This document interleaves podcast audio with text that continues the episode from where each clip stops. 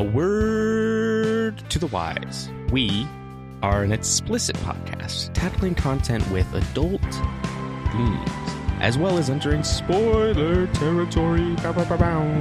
If you aren't caught up with us, which is through chapter 28 in the lovely, the sensational, the wonderful Jade Legacy by Fonda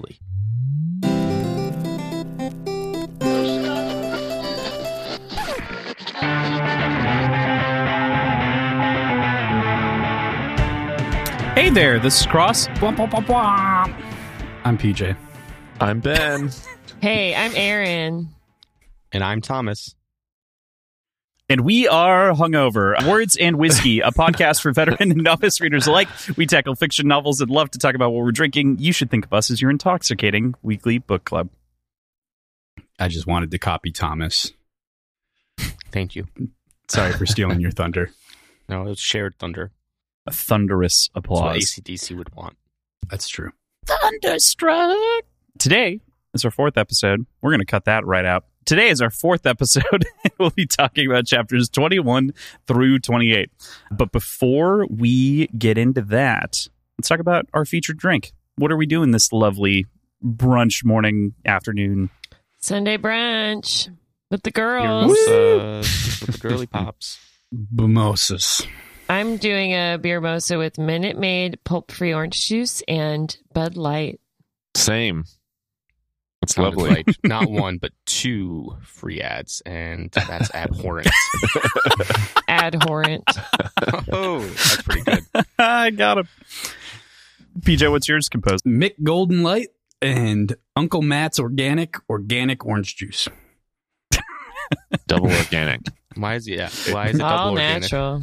because I'm reading verbatim what's Why on the label. Does it say why? Does it explain itself? I, I think the the brand is Uncle Matt's organic and the Mm. product is Mm. organic orange juice. Thank you for that. It was killing me. Yep. That tracks. That tracks. You, Thomas. Um, What's- I what's your- mimosa? I can't Mhm. fucking handle it. I can't do beer. So over under was three sips. I'm gonna hit the over just because I'm not a. Um, but I'm not. It's I can't do it. It's not good. And I I cheated. I did like 50-50 split of a local brewery IPA, which I can tell is good, but I just can't. Um, and orange juice, which I will not name because it is a large brand. And then to back it up, Sure. got a bourbon lemonade, which I uh, tonic water because I like a bubbly cocktail, and I added lime juice to make it extra sour, and I did a blueberry syrup. Very nice. Ooh, that sounds tasty. My siblings drank all my fucking orange juice, so I had to try my best to make an, an equivalent. And so I made a blood orange attempt, and it is Shiner Bock, which is a dark beer to begin with, which was going to make for a really weird beer mosa mixed with squirt and blood orange syrup. And it tastes like a beer mosa despite having none of the nutritional value. Got there. Are you going to name it? Does it beer mosa have nutritional value? Vitamin. C, baby? Yeah, vitamin C. Vitamin C. There Cross, we are you going to name it the blood of the pillar, meaning I? Ooh, the blood of the pillar two. I did take a nice photo of it just because I was like, "This is uh, this is pretty great." It does look nice. It actually worked out. So yeah, maybe maybe we'll throw it up there. we were We'll like, let's a- all make we'll beer call it mosas. And then Cross was like, hold my beer. I'm going to be fancy. gonna kill a snake. I'm going to kill a snake and then I'm going to be fancy and take the featured cocktail for myself.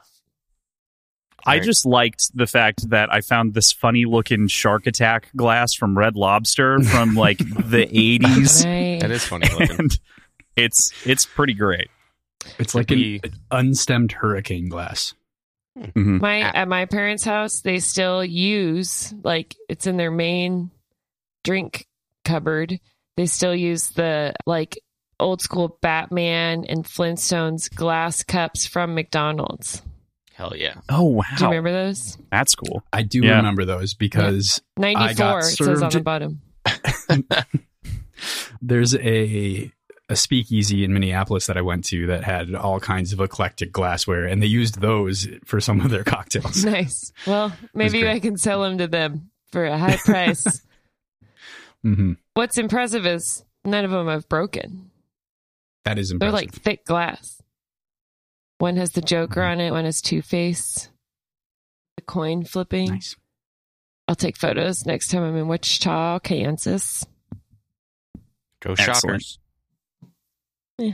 So stoked. All right. Well, before we talk about the chapters specifically, Should we- PJ, Ben, Aaron, Cheers. Oh, yeah, let's do a cheers. Virtual We'll do a cheers. We have the Cheers. same drink.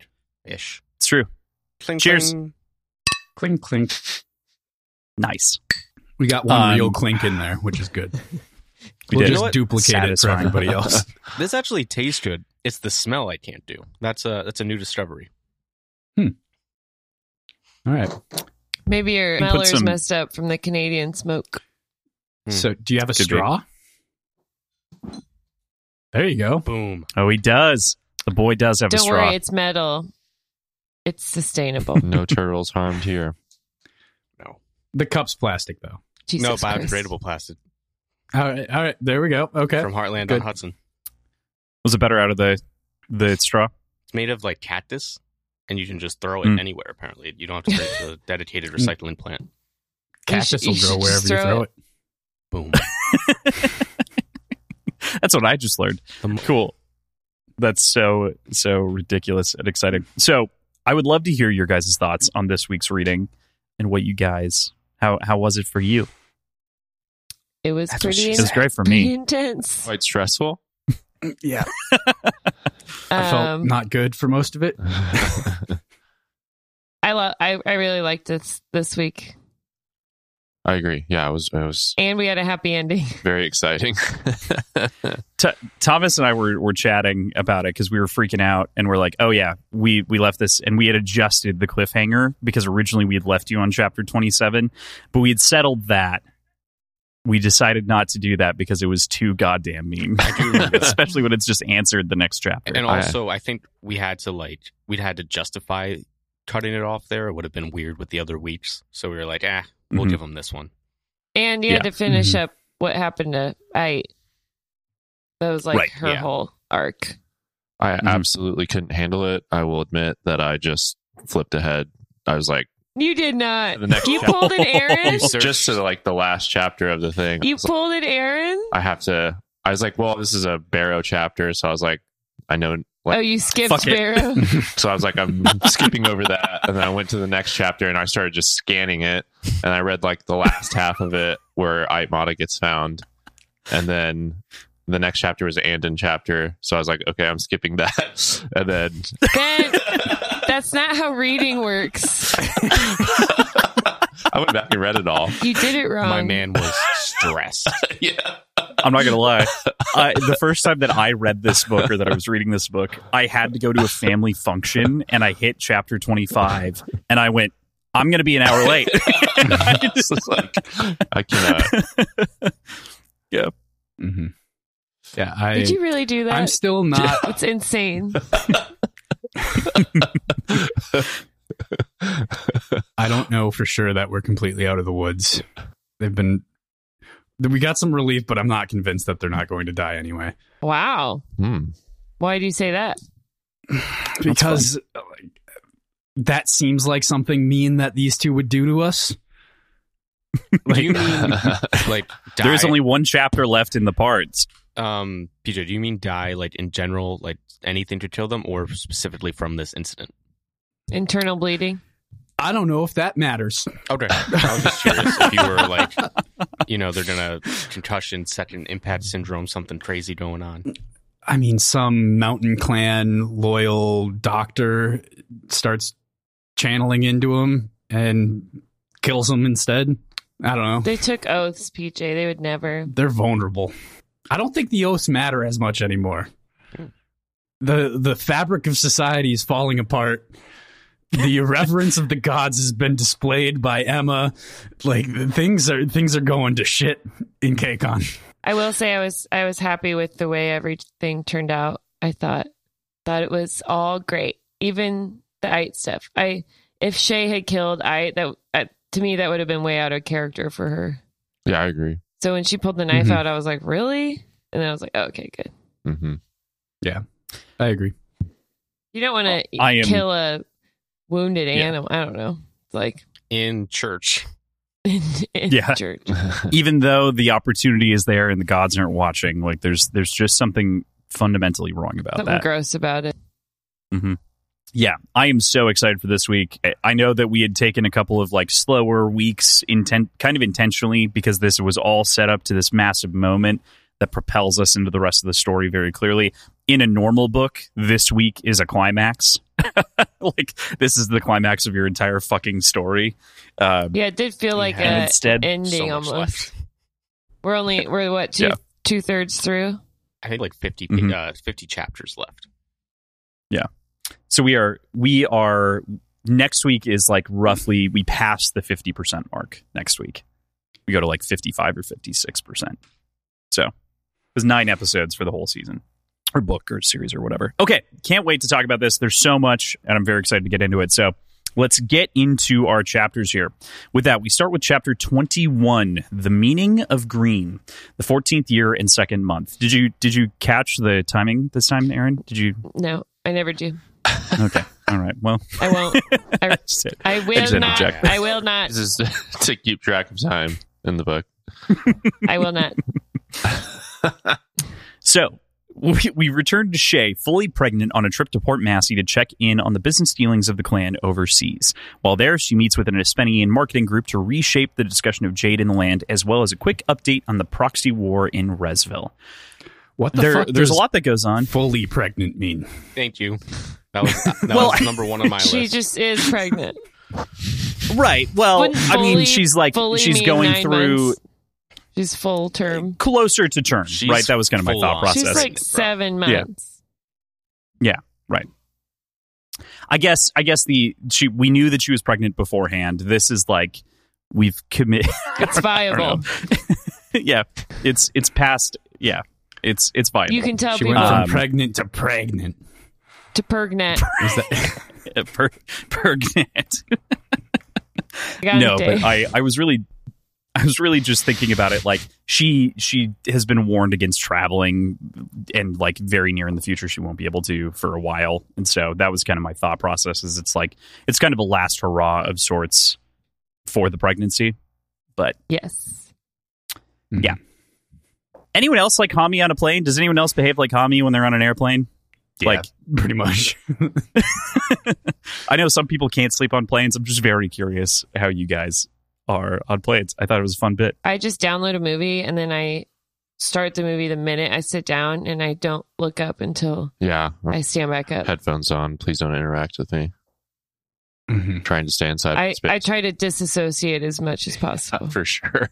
I'm I'm pretty scared of flying too. If I think about it too Okay. much, I can get there for sure. Yeah, I'm like I'm gonna explode. I I watched Final Destination at a very young age and it ruined my entire life. Allow my brain to go there. But you, I just think about the scene in Fight Club where the wing rips off and he's looking outside, and I'm like, I'm pretty sure I could stay calm during that and just die. And then That's I nice. return to my movie or whatever I'm listening to. Damn, that's nuts. Damn, that'd be so wild for 10 seconds. I I think I just like listen to a book or a podcast or Mhm. something on my headphones and close my eyes. Similarly, avoid any sort of interactions with anybody. I don't understand people that just have deep conversations with strangers on a plane. Like I can't. I don't even can't even do it. when I fly with John, we'll sit next to each other, but we won't like talk to each other. I don't. Yeah, I don't understand. I interact with friends on the airplane. Yeah, I'm like I don't want to sit by you. Yeah. Go sit somewhere else. We're all just doing this. We're getting to our place, and then we'll interact after that. Then we'll go to a bar. There's a couple of times where I've been cornered into a conversation and I'm just like, I'm too nice to not like cut you- it off. you- And so I there was one time that I the just had a full two hour conversation. I was like, Jesus Christ. you got to here's get you on do. the plane with headphones on, and then if someone I talks to you, generally you have to go like this. What? I just I do the big full on ones. I'm incapable of being What? that rude.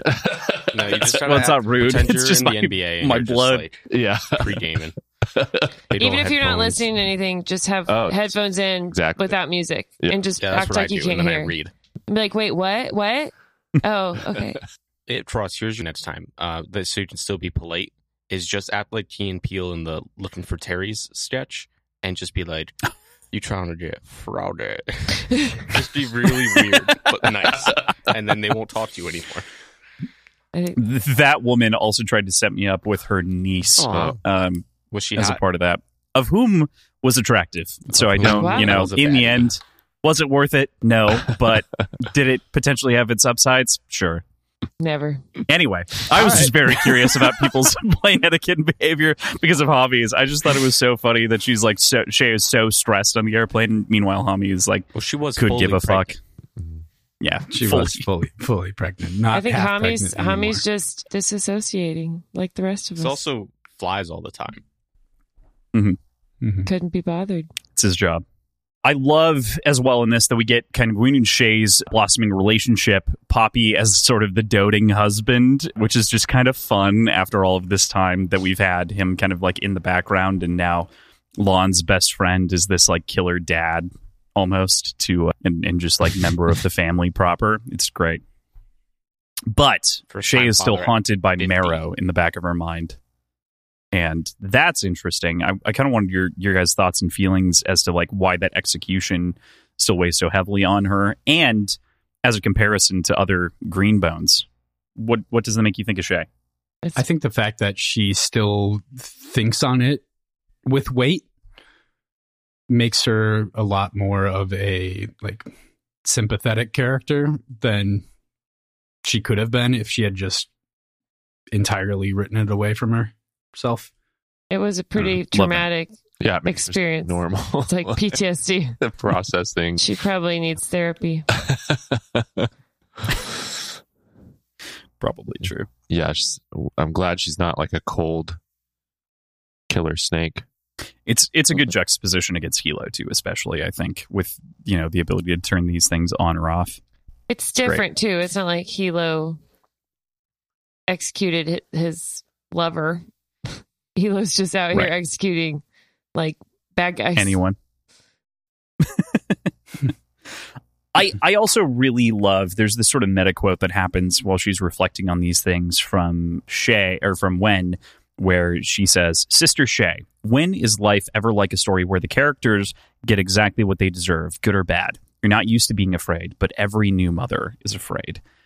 And I, I like that quote for so many reasons, but I love just the nice little like dash of spice from from Fonda being like setting the stage and expectations of like, you know, this this is a story, of course, we're reading a story, but is it going to shake out cleanly? No. Does anything in life really shake out cleanly? No. Yeah, Wen's a good sister for Shae. Yeah, there's definitely some meta She's- commentary to that, She's grounding. Which is good. And then yeah, this is just great advice. Every new mother is Mhm. afraid. Classic win. We've been kind of we've been loving on Wen for a long time. Not but Mhm. this section specifically she like she really came out as the super strong and like meaningful character she always has been in, in a more tangible way between this and the realization that Ru fears her more than Hilo like she's she's great Funny that dad's the softy, but we'll definitely get there. Mhm. Um, so shifting the focus away from the flight and the family and sort of Shae's changing dynamics there, we go to the WH Focus Advertising Agency meeting, which is the purpose of the venture out here. What do we make of the move in the conversation to change the way that Jade is perceived and the pitch that Wrigley Holland brings to the table? You know, he's got the photos where he's like, this is how it's perceived now. This is how it is. It's not available for sale. So, like, it's convincing people that this is a good thing despite it not being publicly available. What, what do you think? I think that Jade in movies sounds cool.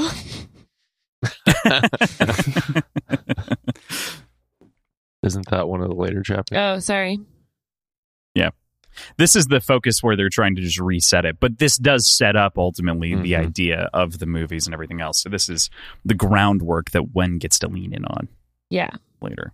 so what's the what's the actual point here like i i feel i feel like i'm blending in that movie aspect of it with this i know So- they're a little bit interconnected but i'm i'm having a tough time grasping what the tangible reason for this meeting was the tangible reason is is because we've now been I, I want to say it's three years into the legalization of jade medicine, right? And nothing has changed politically about either the perception of jade or the access that civilians, especially those of Kekonese descent, have to jade. And so the idea is to rehabilitate the image of it as a thing, because the way that people have seen it is in Shotarian gangster films or they hear about the clans. So he brings up the three different photos, which are of different violent moments or like people getting the itches, all of these different things. And he wants to reframe them as the three positive aspects. So like the student that learns and the the sporting side of things and wants to in a in a very ad advertisement way wants to change it from you know I think about like pharmaceutical drugs as a comparison wants to change it from the negative side of like an addiction like oxycontin might like have if it was sold that way to the positive side of like oh it's pain relief oh you can live your life normally underneath it It's a PR but we're campaign. also talking about a weapon It's just Yeah. Jade PR. yeah. yeah it's marketing Good marketing works. It does. Mm-hmm. It's a good plan.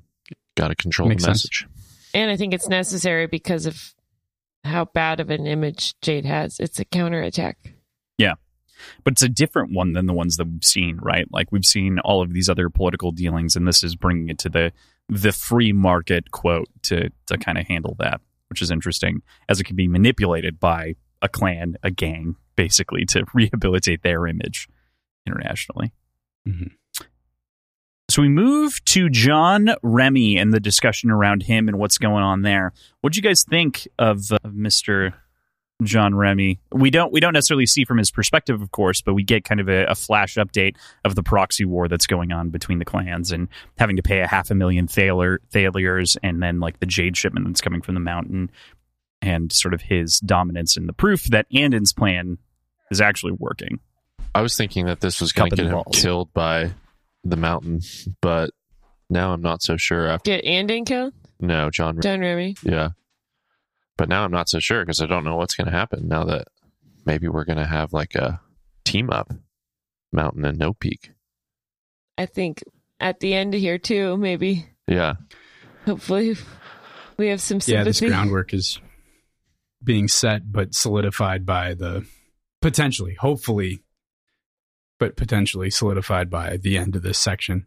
Do we think Remy in the end is going to bend one way or another, or do we think he's going to just stick where he is, try to maintain that control? So right now he's playing both sides. right. I don't think we can trust John Remy as far as we can throw him. So I would agree. I think he'll do what they allow him to do until they have to kill him. yeah, that's kind of where I'm at with it too. Yeah. I'm not too worried about him. I dig. Which brings us to chapter pickup Sons of the Clan. Brew convinces Niko to head over to mountain territory to watch Ayt Atasho participate in his first duel. A somewhat melodramatic affair, as it turns out.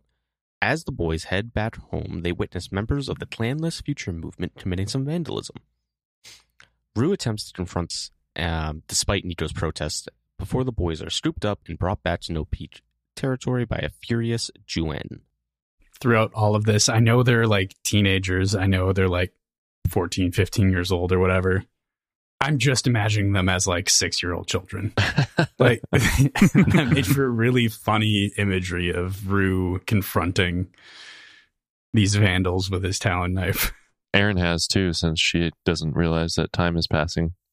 Sure. Ru is still a baby.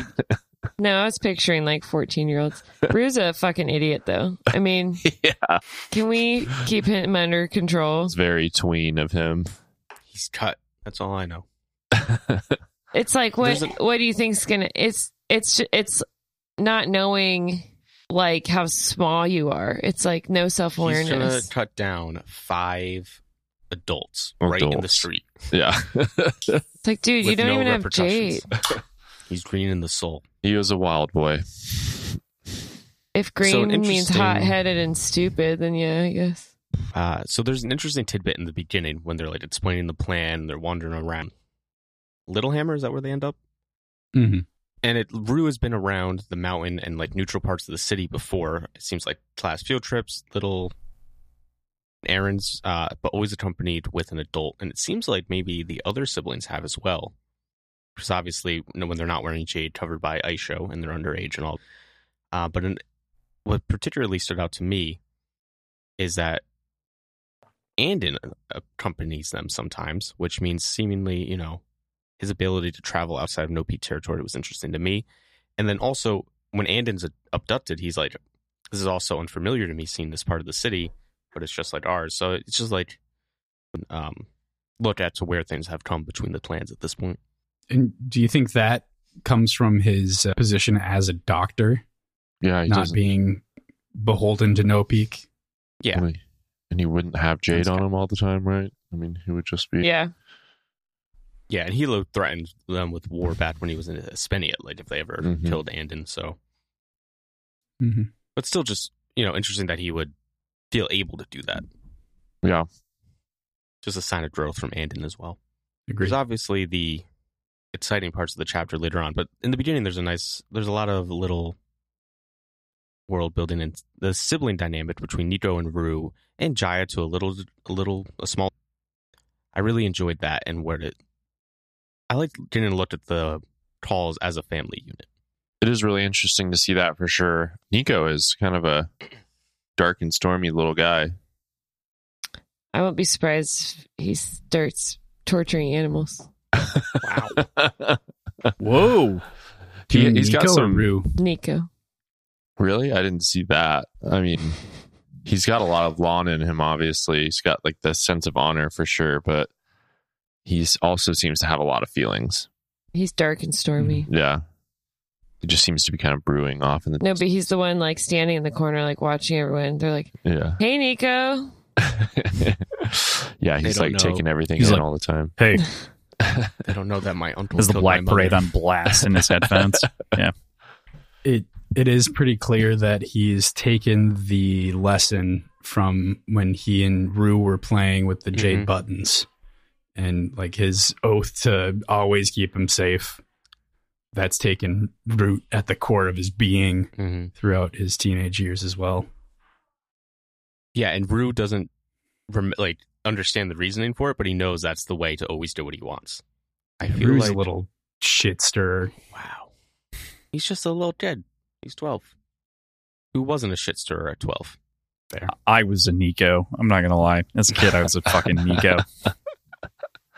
I was taking care of the other little kids. He's not very good at it though. Why is he letting Ru like out manipulate him?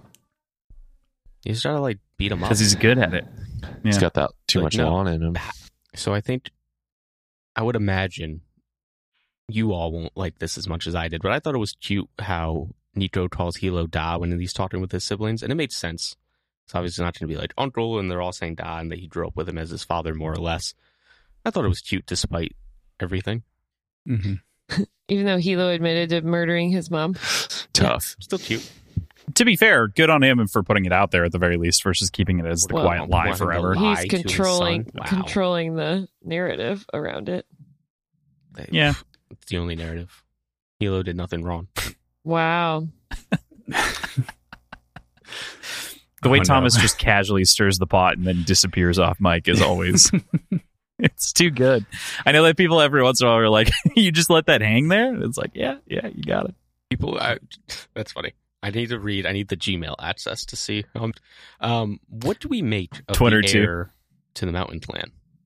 All flash, no substance. He's graduated Mhm. from from this, right? Twenty-two years Or- old. Yeah, Yeah, and first. they duel. mentioned that nobody until now has called him Ayt-jin. Ooh, and he's a junior fist. He's not even a finger anymore. Right. think- that seemed weird. I think it's more like in the public. No one's been told Ah. Ayt-jin out loud like that. Gotcha. Like probably, okay, probably private, privately, he's been called Ayt-jin for a while. that makes more sense. But still, like even the first time him being publicly called that is a little telling. hmm This whole thing, like like Niko mentions at the end of the fight, feels so aggressively PRy. Yeah, like set up.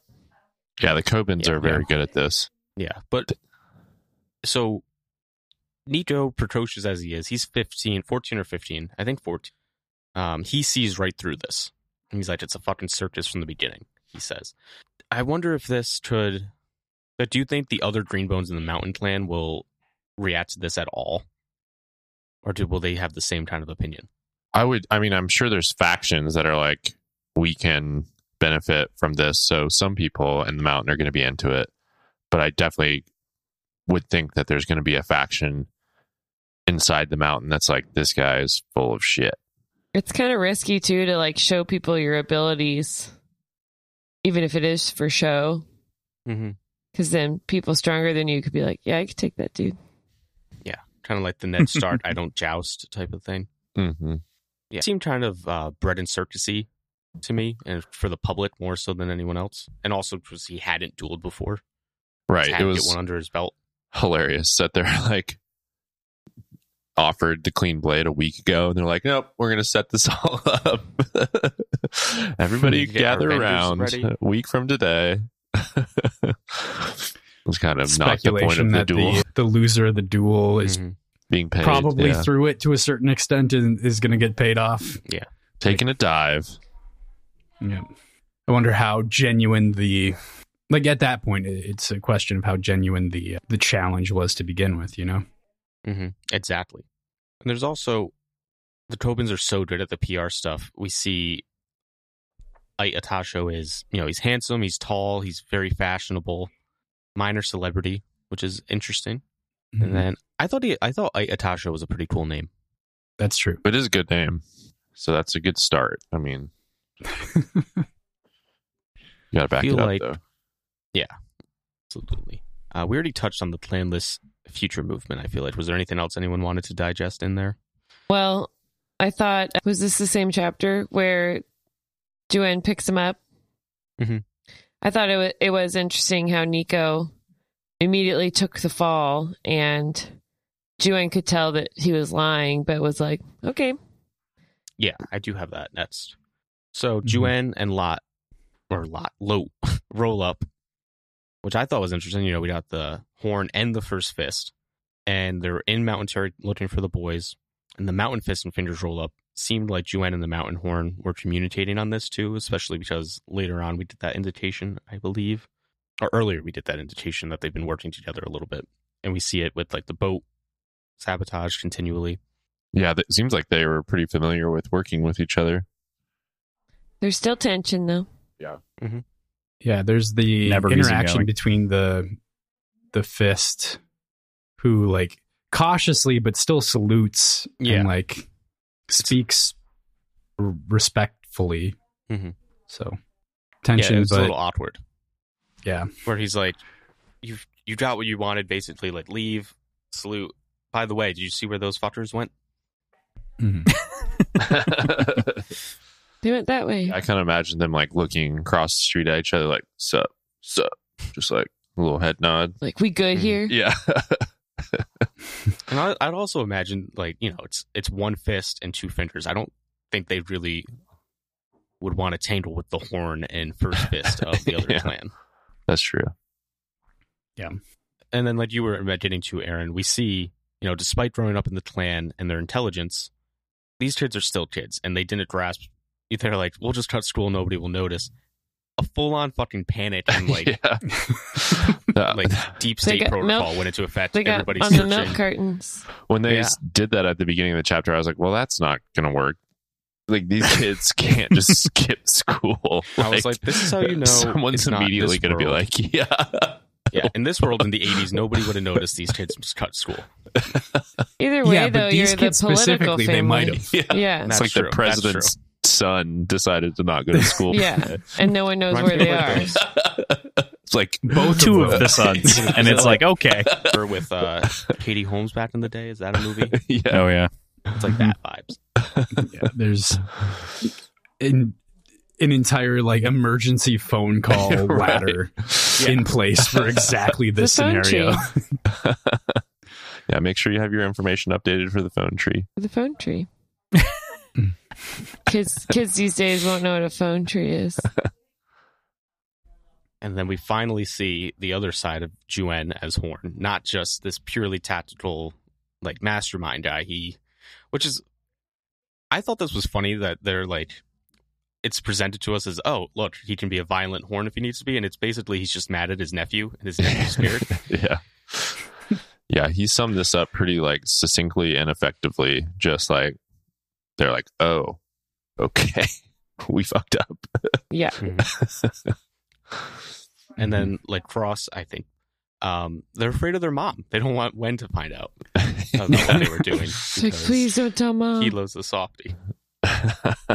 or he's, I mean, we got, we got more a little bit of that. I think, last week, Mhm. where they like, Going to the friend's house. Yeah, going to the friend's house. Just Wen was like Talon a hard no, and it's like, all right, I'll ask dad instead. He's like, bring your gun. Effectively. It's just a knife. I will stand on that. Whatever. Yeah, right. But I mean, that kind of paid off too, in that like we know that he that Ru, despite not being a greenbone or anything or going to a martial school, is a, a respectable Talon knife fighter. So Yeah, I'd it imagine feels you know, confident with it at least. his dad is renowned for his, uh, or his da, as they would say, is renowned for his talent fighting skills. They're at home together. The other kids are off at school. I'd imagine they spend a fair amount of time in the training hall Mhm. working on their knife craft. Trying to stab each other. Pretty cute. Mm-hmm. Well, it's giving him false confidence. Yeah. He Hmm. shouldn't take on Elaborate. adults. If I mean, if you're teaching your kid how to use a weapon, you should also teach them that the only time you should draw a weapon is when you like know you can win or in defense. Or And like not- if you're actually going to use it. yeah, and don't instigate a fight you can't win. I mean, it's so stupid. We need to get him. We need to send them over Netflix. Justified. Only draw your gun if you're going to use it, kid. I think he knew that though. I think he He- was, he was just ready. prepared. He was doing. I think he was. Re- he, he remarks on like my brother is one of the best students at his school, He's like, we got this. and it like and I've I've got my talon knife skills. These are three But unarmed, his brother doesn't have unjaded doesn't have jade on him. He's like, Yeah. he's going to use the martial arts, and I'm going to stab these guys, and they're going to run away. He's like, these are. He, he also was like, they're clanless fuckers. They have no. He was like, they're Mhm. soft. One, if I think he was thinking, you know, like you're just supposed to stand up to a bully and they'll run away. Probably the vibe he was going for. Yeah, He- he mentions like a slight against your family shouldn't go unpunished or Mhm. unanswered. He mentions that, and also like regardless of if he's right, he did seem to calculate his chances. But boy, is Like he bad at he math. overestimates himself, sure, but And it wasn't like he without went in without thinking. I don't know. It seemed Mhm. pretty thoughtless. The last I mean, thing it just seemed have- like a 12 year old. Yeah, Yeah. yeah. fourteen year old. Again, with a gun. Not really a gun. Yeah. But you understand. An actual knife. It's like a butterfly Right. knife, kind of. It's a bigger. serious knife. Yeah. Uh, the last thing I have, we get.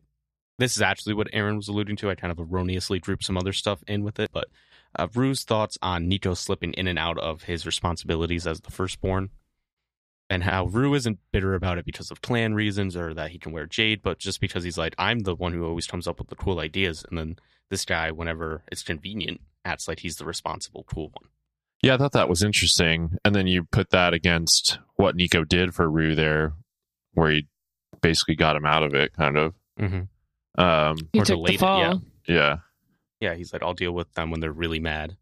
He tried to, but like we get later on, Hilo and Wen know exactly what's happening. Mhm. Like they Yeah. know exactly that Ru is the one that Ru's did the all problem of this. child.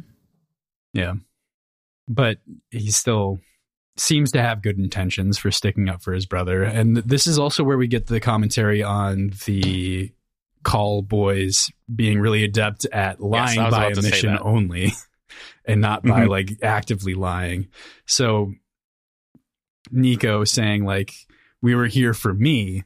He's not saying it was my idea, but he Mhm. was saying like I'm the reason we're here and it's technically true, Yeah. but it reminded me of um, when now rolls up to kill the guy launching the coup against Ayt uh, the, in the Van family, Van Hotto, I think, and they just like sense the perception. Or did you do you perceive that? And it's just like another natural sense of perception or another natural sense for these green bones, and how because their parents are green bones and can well, their fathers are green bone and their aunts and uncles are green bones, they have to become adept at lying without lying because they can perceive the actual lie.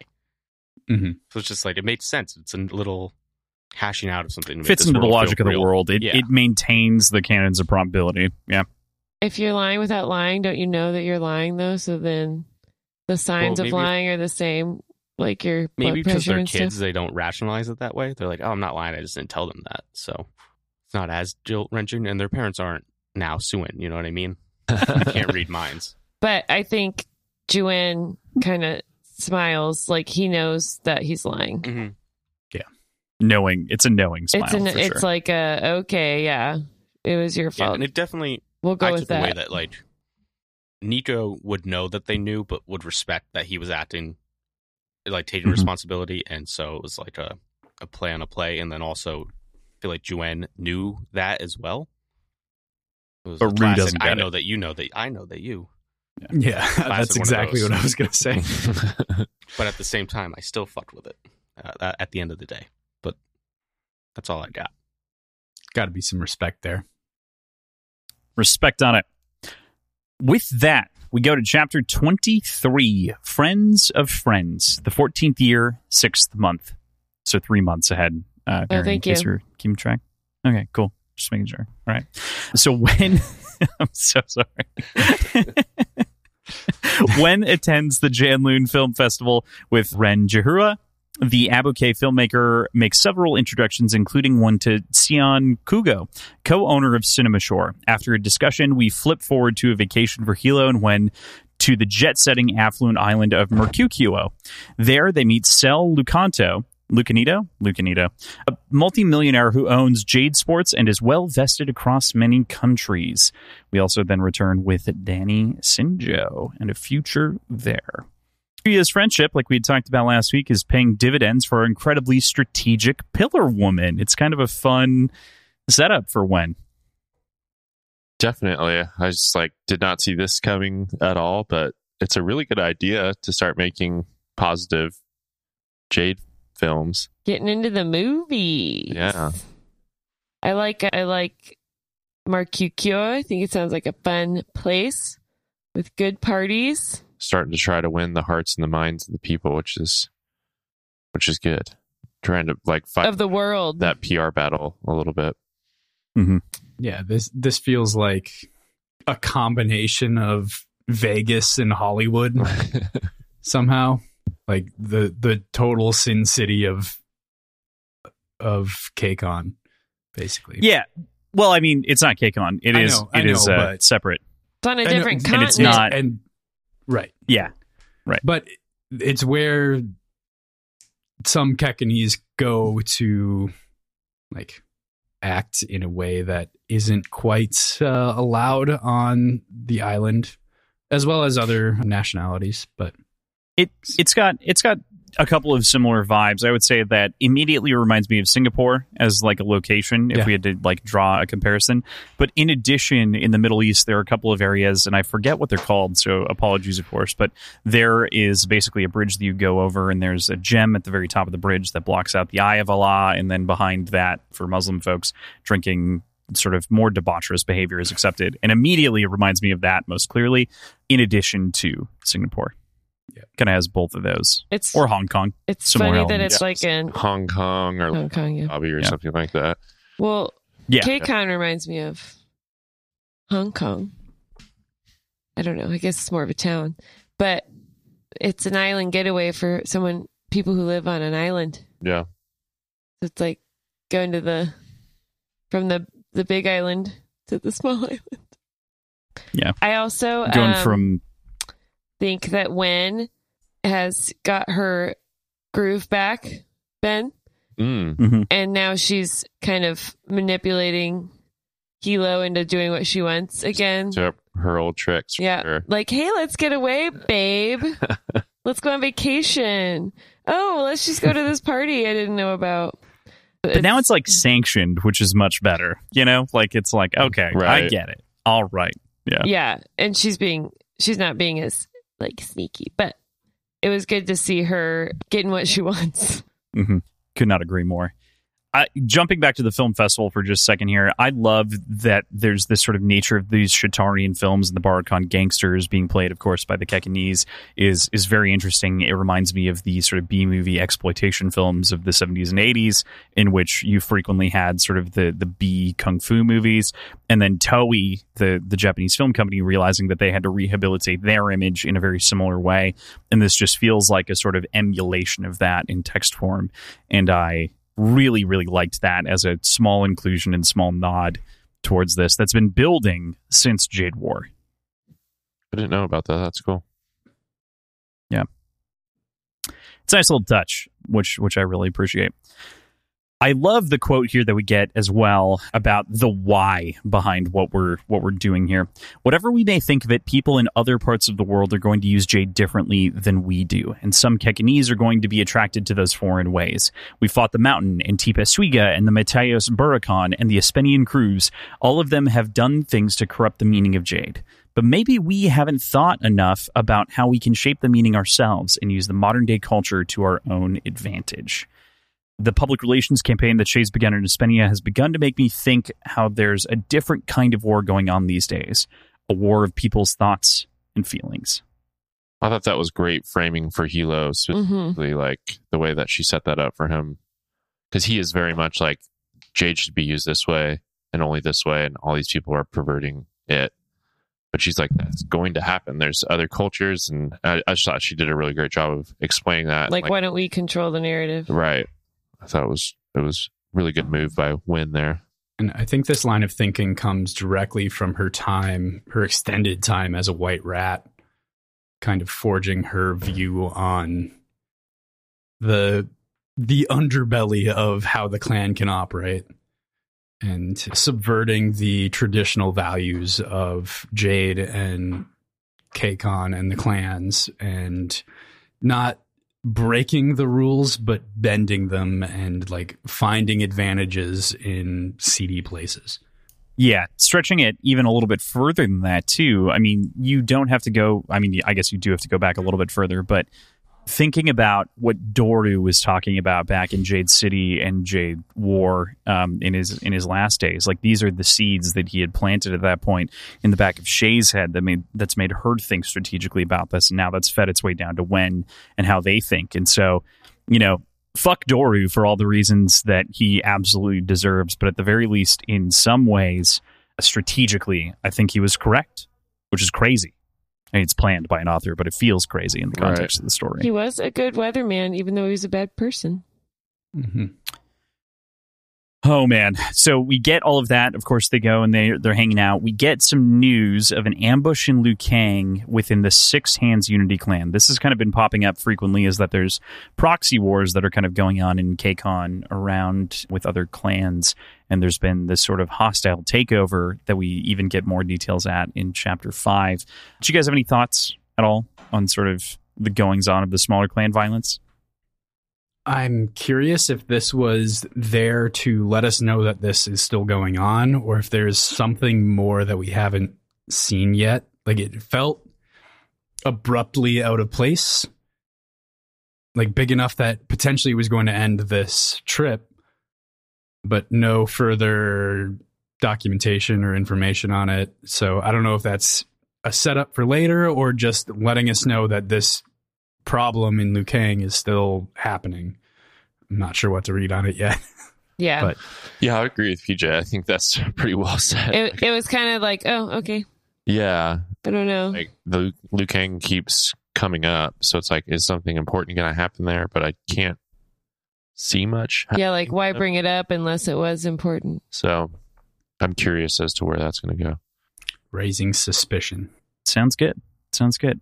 So, as a final part of the discussion here, we've got Cell Lacanito, or Lucanito, of whom we meet, and he's this big fish in the the rich, wealthy pond that needs attention and is given Hilo's attention. Meanwhile, Wen is able to kind of walk away and speak with Danny Sinjo, of whom is really the real prize here.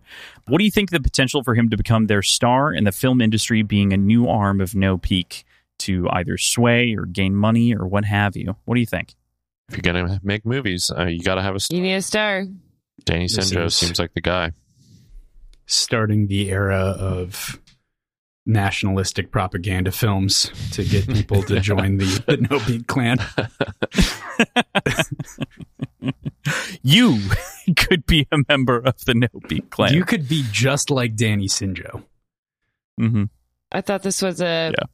good scene where you see Hilo like finally being a little more diplomatic and not expressing his real feelings and kind of schmoozing back to It was interesting to see Hilo schmoozing. yeah. It, it's not unnatural for him. Right. But he he's good at that type of thing with like his men and stuff. So Yep. he's got the capability of it. So it's fun to see it in a new context.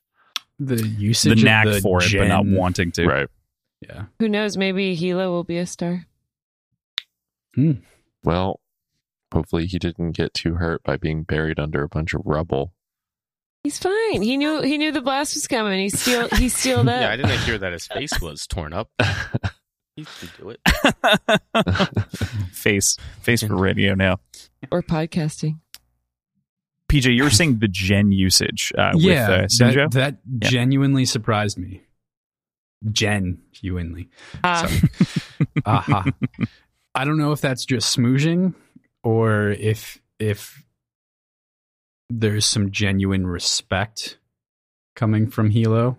He doesn't seem like somebody to use something like that lightly, like a, a an honorific like that. Maybe he took Wen's speech to heart and recognized, you know, in his field, he is a gen. He's worthy of that suffix. Mm-hmm. That's true. It is wild, though, being like, hey, have you ever considered risking life and limb to be a movie star? In Takeoff. You have a very, very promising career here, international acclaim, great wealth. Come to my war torn country and be.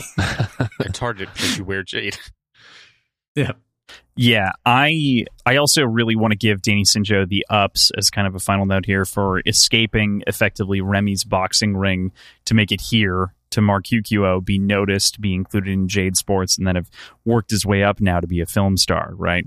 Mirrors a ton of other careers that are notable. You could talk about Jet Li, you could talk about or sorry, Bruce Lee, you could talk about Jet Li, you could talk about Jackie Chan. I mean, whichever way you want to swing it. So He do seems you, to be do you see it as paths. escaping, or do you see it as like the springboard of this boxing ring working as intended? It well, do we think that Remy really wanted him to be springboarded? That seemed to be his intention when he talked about it, unless he was like feigning that and trying to keep him contained. I don't know, but it, the way it was presented was like an incubator of sorts. But what what sort of intent then would Remy have? You know, is he making a revenue as a manager? Like, where's where's that come from on the other I mean, side? him knowing that Danny Sinjo or people knowing that Danny Sinjo came from that origin will draw more potential like, talent to that place. Sure. And what's the time don't know. period That from was the my first on time we saw Danny to now? It's like seven years, six, seven years. Is that Yep. correct? Okay. yeah, Yeah, it's- definitely. we're- Yeah, we're six or seven years. like, Just checking in with years. you, Aaron. Yeah. Yeah. Definitely. Be sure to look for Moonblade, starring Danny Sinjo, in the 17th year, third month. With the sequel, Blood on a Clean Blade. Yay. Coming out on fifth day, fifth day, fifth day, fifth day. Come down to boat day celebration. The boat will burn. anyway, that's that's all I got. That'll be Um, That brings us to chapter 24. It's finally happening. no. You can't say it that way. well, there's a reason for it, and I'll, I'll do this. I know. Emma phones Bero, inviting him over to her place, and he readily complies. After a brief conversation, the pair fuck, and Emma lets Bero know that it is finally happening tomorrow, and gives him the location of the rendezvous point for the leaders of the Clanless Future Movement and Malovny. Bero leaves and informs his handlers that the plan is about to go off, but withholds the information about the rendezvous. So, it's finally happening. Does this refer to the explosion or The explosion. the explosion? exactly. Under quotes. Can it relate to both? Aaron, that's too much nuance for me, but I'm sure you're correct. I just felt very bad for Emma that she had to spend her last night with Bero. I know. I have that in my Yeah. notes. Well, no. Actually, then, that's my then first in note. hindsight, you're like, oh, that was that was her last Yeah, it's just tough for her. last Yeah. fuck. That was a tough 24 hours. So Ugh. to jump in here, my first note seems like Emma was having a pretty decent last night. You know, sweet bath going on, the nice smelling bubbles, little hochi going on. Such that Bero is seemingly the only person she could call for her booty call. Yeah, you She need doesn't have better anyone friends. else why on the don't if you have all that money and gifts and Hire- stuff, yeah. why not you hire hire a professional? That's what I was Drink for the. Hoji. Oh yeah, Cheers. Oh, yeah. hey, I'll drink to that. I have a full cup here. Me too.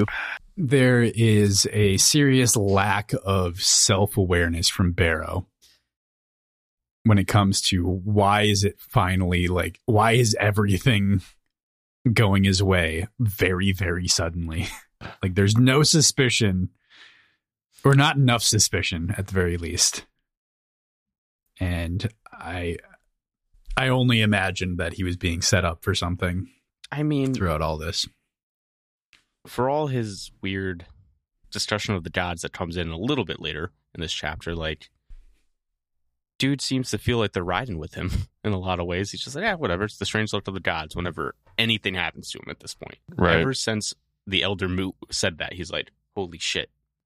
mm-hmm. I feel like in Jade Legacy, I'd um, you know, fucking over what is his name? The monkey man who runs the double double. uh, Aito? Besides, I guess. Besides, uh, no no, Not Is that not it? No. Itin? Itin. Itin. Itin, yeah. okay whatever. Monkey Man. You were man. close. Yeah. Monkey Despite Man. fucking over the monkey man and you know letting the clanless future movie vandalize the double double and all that, he's been pretty good by his standards. You know, he's been making a decent living, doing his thing. A little scumbaggy, but his internal monologue when he's like looking around Emma's apartment and sneering to himself because he's like, "Oh, all these must, nice things must be because she's getting She's gifts a from rich men." whore. Yeah, like just disgusting. Like it's just another reminder that like at his absolute core, he's a disgusting human being. There was another one, line in there that I thought was even worse, where he's like, "I'm still thinking about forcing myself on her, I was just Raping her. Yeah, I, like- the fuck. Dude? I, I had to like I had forgotten about that and I had to check it back and be like I cannot believe I said that Bero one weeks like No, when he when he said I felt that, I was so like, self disgusted he said that, and I was like, man, I was just starting to like you again. I Like, feel like- God, you're horrible. Yeah. yeah, I feel like I blot that out of my memory even doing this chapter Yeah. because as soon as you were like the other line, I was like, oh shit, obviously that. But then I was like, Yeah. I just didn't even want to Ugh. entertain it. as just you're just like, it. what the fuck, man? yeah, just a truly evil. just like ca- casually Vile. thinking about Yeah. that. It's just like, well, maybe And I should force myself. Now myself. that uh, now that we're on that, like, and then later who on- does that Later on, he's like, he like kind of wanted her to resist more too. Like, it's just Right. gross. Yeah, She's a like gross while they were dude. having sex, Yeah, Yeah, it was all he wanted more resistance. Bero. just Wanted to work harder. In hindsight, you have lost every week. Uh, yes. and also yeah You provoked right your prize. also his like disgust at her like not finishing because of him and then like taking care of herself Yeah. whatever like you fucking piece of shit like just oh man he's got a lot to learn. I think it's too late. I, i think just there, there's a brief moment where i was like has Bero had sex before like i genuinely don't know Has he? It seemed like it. i don't know Yeah, but I don't know. Yeah. There is a, f- a funny quote in all this. While we're on the subject of it, as it was, the sets was fine, very good. It was sets after all, but a l- but a bit anticlimactic considering how long he'd had to wait for it. That does make it seem like he's a virgin actually now that, now that we, I thought- we I put think- it out there I think they met with Emma specifically that he had to wait for it. Yeah. but it does it does seem virginy. there's there's that other connotation yeah especially the- because he's bouncing around in his head right the fine great indeterminate Yeah, but that's why I think it, it seems like he has had sets before because he's like the sets was Mm. fine, very good. It was sets after all. Like seems kind of like you know pizza is pizza, even if it's bad. I don't know. I feel like that's like he doesn't know what to make of it Maybe to begin with. Was I think that's kind of the Like, I got the Ever feeling, mention of him going to any of the brothels in the area? oh yeah. I got the feeling that I mean, it was the, like the new green was there. he felt like I like, feel like we'd know if he was a virgin. Yeah. I was getting more That's of fair. like he's like one of those dudes that thinks women owes him sex, which is just like disgusting, and Mm. that's what like he was Mhm. nice to her, so she owes him sex. I feel like that was more his feeling. It reminds me of is it Joffrey? What's the bad baby king in Game of Thrones Is Joffrey? Yeah, with the whores and stuff? he he Mhm. more just likes to kill them. But it seemed like icky, Yeah, yeah, for sure. like a young icky yeah, guy. How old is Bero at this point? He's like thirty at this yeah, point. he's 30, like 31. What? He's grown Landon's age. man. I, can't, That is also. I I, keep never thought of picturing that. him like, Like, he is 30, 31. I It's keep just- picturing him like gross. Fuck. like twenty. I don't know. Right? Yeah. Yeah, Yeah, It is. I because mean, he was he was a teenage, like he was in he was like sixteen, the Mhm. first chapter of the first book, Right. right? Yep. And he still acts that way, so it's hard to right. Yeah, it's not age a him. lot of right. growth. Per, no personal growth.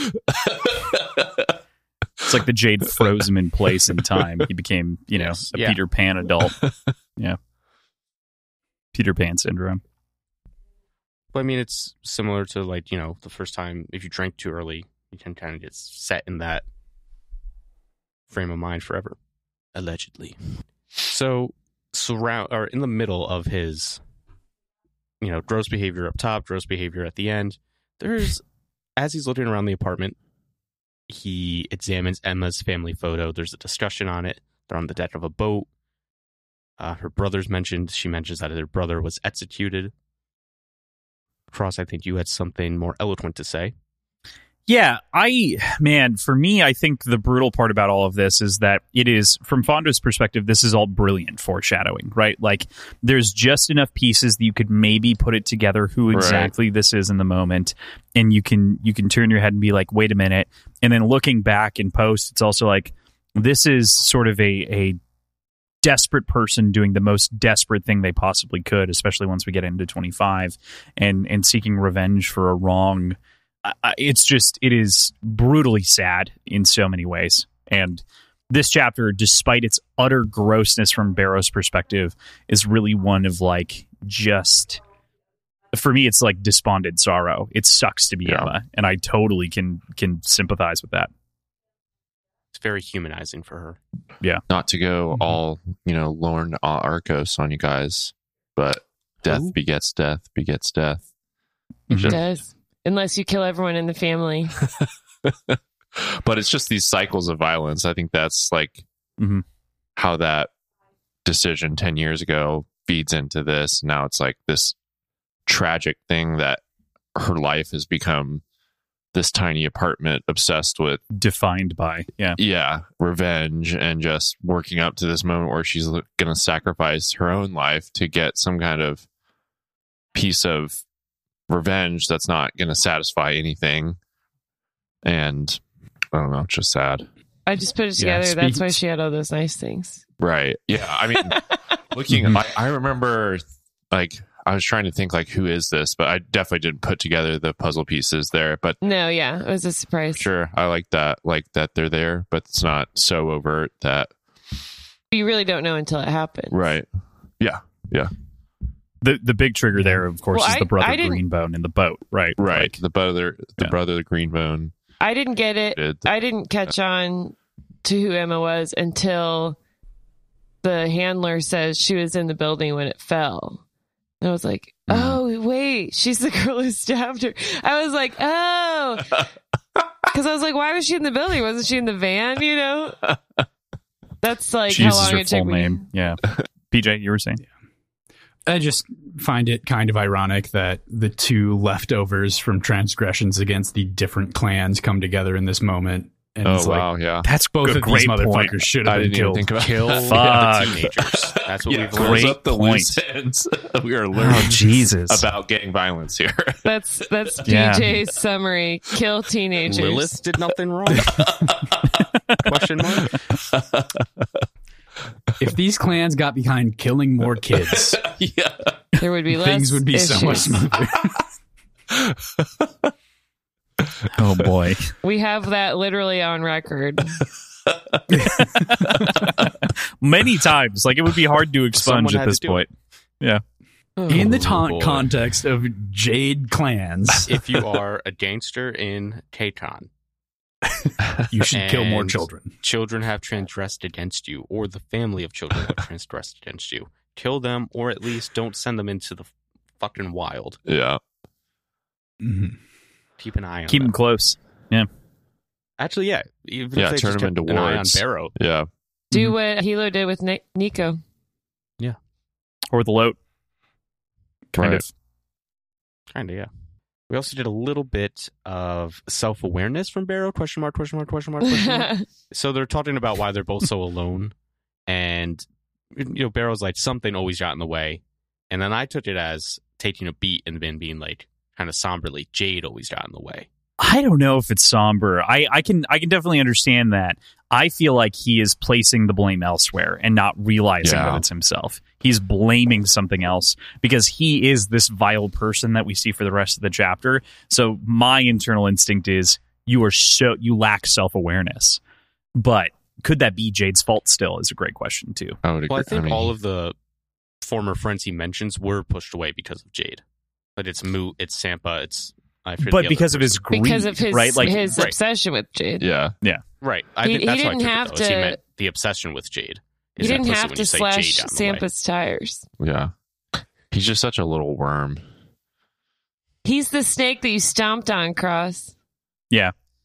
I mean, yeah, it does. Like, but I Jade might have stomped gotten on the way you know? recently. He had no friends before that. It's not like people were pecking on him after. right. the, Right. the- He was. I mean, she he asks uses if he had a any little bit of family, you know?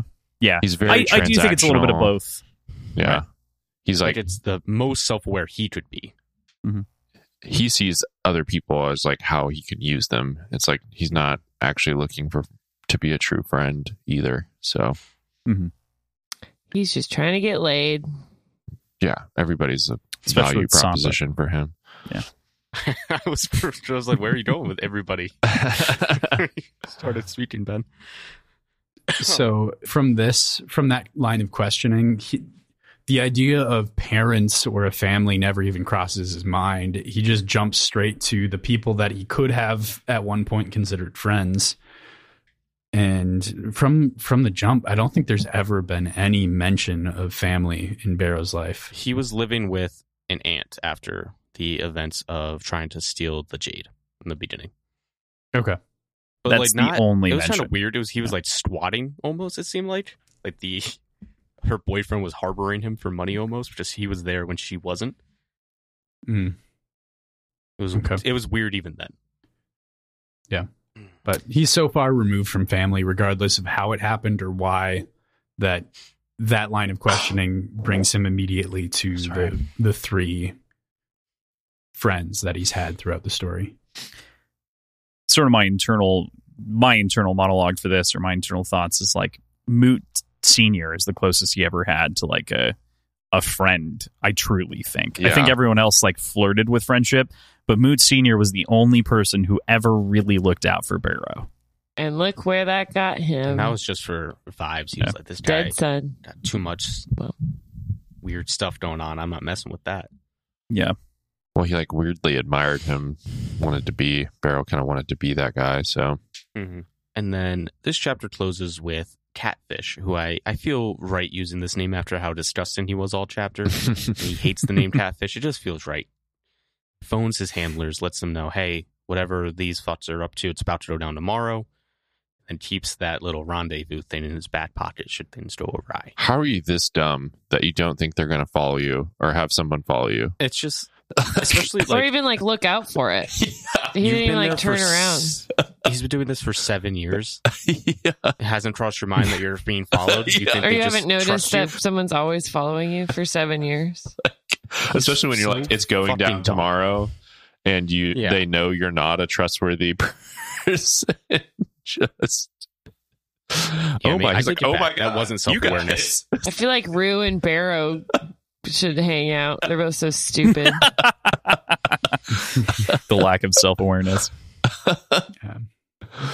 I just loved this is later on, obviously, but when they show up and he's just like, "Whoa, you guys, how the heck did you get here?" How'd you figure this out? All right. So, with that, we get into chapter 25 The Great Strike, the 14th year, 7th month. The KJA meets. Ayt is stabbed. Koben chooses a side. Hilo and Woon are buried alive. So, That's a This very isn't- short summary. oh yeah, there's a lot that happens, but short and punchy just to give you the give you the whoo yeah. to get everything in. This was good too. I really liked the way that she did this because immediately when this starts happening, I'm thinking bomb. But then the stabbing happens and you're like, oh, okay, that's it. Then you get the bomb, Bomb. again. yeah, it's like, oh shit. So, that was really well done, I thought. Yeah. Wait, there's a van. Oh no. Yeah. I was like, oh shit. Can I jump into it? So, Yep. Cross, I'm curious if this happened to you too. Obviously, mm-hmm. we knew what happened in this chapter, but it's so well done that I, for a second, was so wrapped up in the like, I got stabbed, nobody's doing a fucking thing. Like, I knew what was about to happen, and I knew, but I was still like so absorbed into it that I forgot that there was this other threat going on. I misremembered some details that I am more than ready to talk about once we get there. For some Mhm. reason, I thought the penitents exploded in my head and like they were wrapped into it, but yeah, not not the They van blowing up down the, creepy street. chanting. Right, they were doing the creepy chanting and then they exploded. I think it's because in my head I imagine them getting consumed by the flames from like out the window as the building mm-hmm. collapses. You know, I think that'd just be such a cool fucking image in a movie. And so I think that's where my brain went and why I remember it that way. But oh my god. What a what a chapter first off. Yeah, so good. And then Innocuous I wanna- beginning. I want to. I this is obvious, but I want to say it to make sure it's obvious. The Bero's handlers, they're the one who sent Hilo the note. Mhm. Okay, because they mentioned like we warned our allies or something. Terribly. But- Your life's in danger. To the Can, bare can we car bomb? I don't know. Well, I guess they Every didn't know. fucking day, dude. Every fucking day. yeah. Did is it because they di- they didn't know what was going to happen? They just knew something. Yeah, because Bero didn't have specifics, so they didn't Yeah. have They specifics. were I think. Like, "Get out of Mhm. there." Yeah. Yeah. Um. Could have called like very good. I don't know an hour earlier before he went to the meeting. Don't be in the building. like something's going down something today. like that. Mhm. Yeah. it's but then No Peak would have been implicated. Yes, if they're gonna show up, and they Mhm. would have been implicated if they fucking left. There's so much. There's Oh, so yeah, many there- questions. that tension there where it's like I where Ayt's stabbed and then Hilo's you know not letting anybody leave the room. That was really interesting. I was like trying to think through in my head like oh is how is this? I feel like this is going to blow back on No Peak like big time. But then the whole building just blows up. So it's like, oh, okay. Yeah. Solves that problem. we got Like, bigger um, problems. It's so cool. Like he's just there. Everyone's doing the mental math. Like, can I fucking take this guy? They're all like, no. But and then if we team up, like, am I going to get cut down from behind by one of the no people loyalists? Like, oh, that was it's the gonna be- tension of that was fantastic. And then Hilo like feeling bad for I like she's dying and looking around. Them's the breaks. Sorry, you're a bitch. and then Mhm. oh, it's so cool. It did feel like chess though, Yeah. to a certain extent. Of like, I win by standing here, Mhm. literally doing nothing. And Koben And- too would win by doing nothing to an extent. Right. That's, That's how Mhm. that's the big move that How Hilo it makes in starts that room is he wins Yeah. over Koben. Yeah. Mhm. And like He's like out with the old.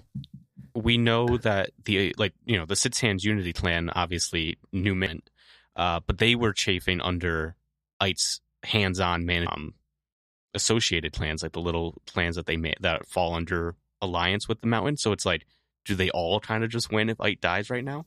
Right. Yeah, that calculus where they're all kind of like, hmm, okay, well, maybe this isn't the worst thing in the world. And then it's like, But no one, no one expected all her to jump out of the window. it it also i mean bef- before we hit that uh, we're just kind of running all over the place which you know this is the chapter to do that with. There there's something to be said too about the severe difference between the No Peak clan and the mountain clan being the sort of blood loyalty versus the lack thereof for Ayt Ayt leads Right. fear and it's this moment of weakness where it's like we don't fear you now and we're willing to let that go versus if hilo were in the same situation there's the family and everyone else that would come for people Right. if they, you know, stepped out of line. yeah, it goes back to that line that was, I don't know, in the first book where they're like, we have our family. That's what makes Mhm. us. I think you the, know. the second one. Second book, okay. it's yeah. in the first and the second. I think Yeah. when, or when reiterates that, and I think it's Hilo that says it the first time. Or something close. Can we talk about how they're the Mountain Secret Service isn't doing a very good job letting Emma be like right next to Ayt Mada? Well, what was there was like a distraction that allowed her to get really close. It was Hilo. It was Hilo sneaking out. yeah, Well, that distracted Mhm. I from her perception, yeah, perceiving Emma. and she was also parading as a secretary who had like the secretaries in the room had been going through and like refilling teacups and like they've been getting close to all the members of the council anyway Right, Mhm. but nobody So- nobody interviewed him all. With good reason. yeah. How'd she get a knife? Yeah.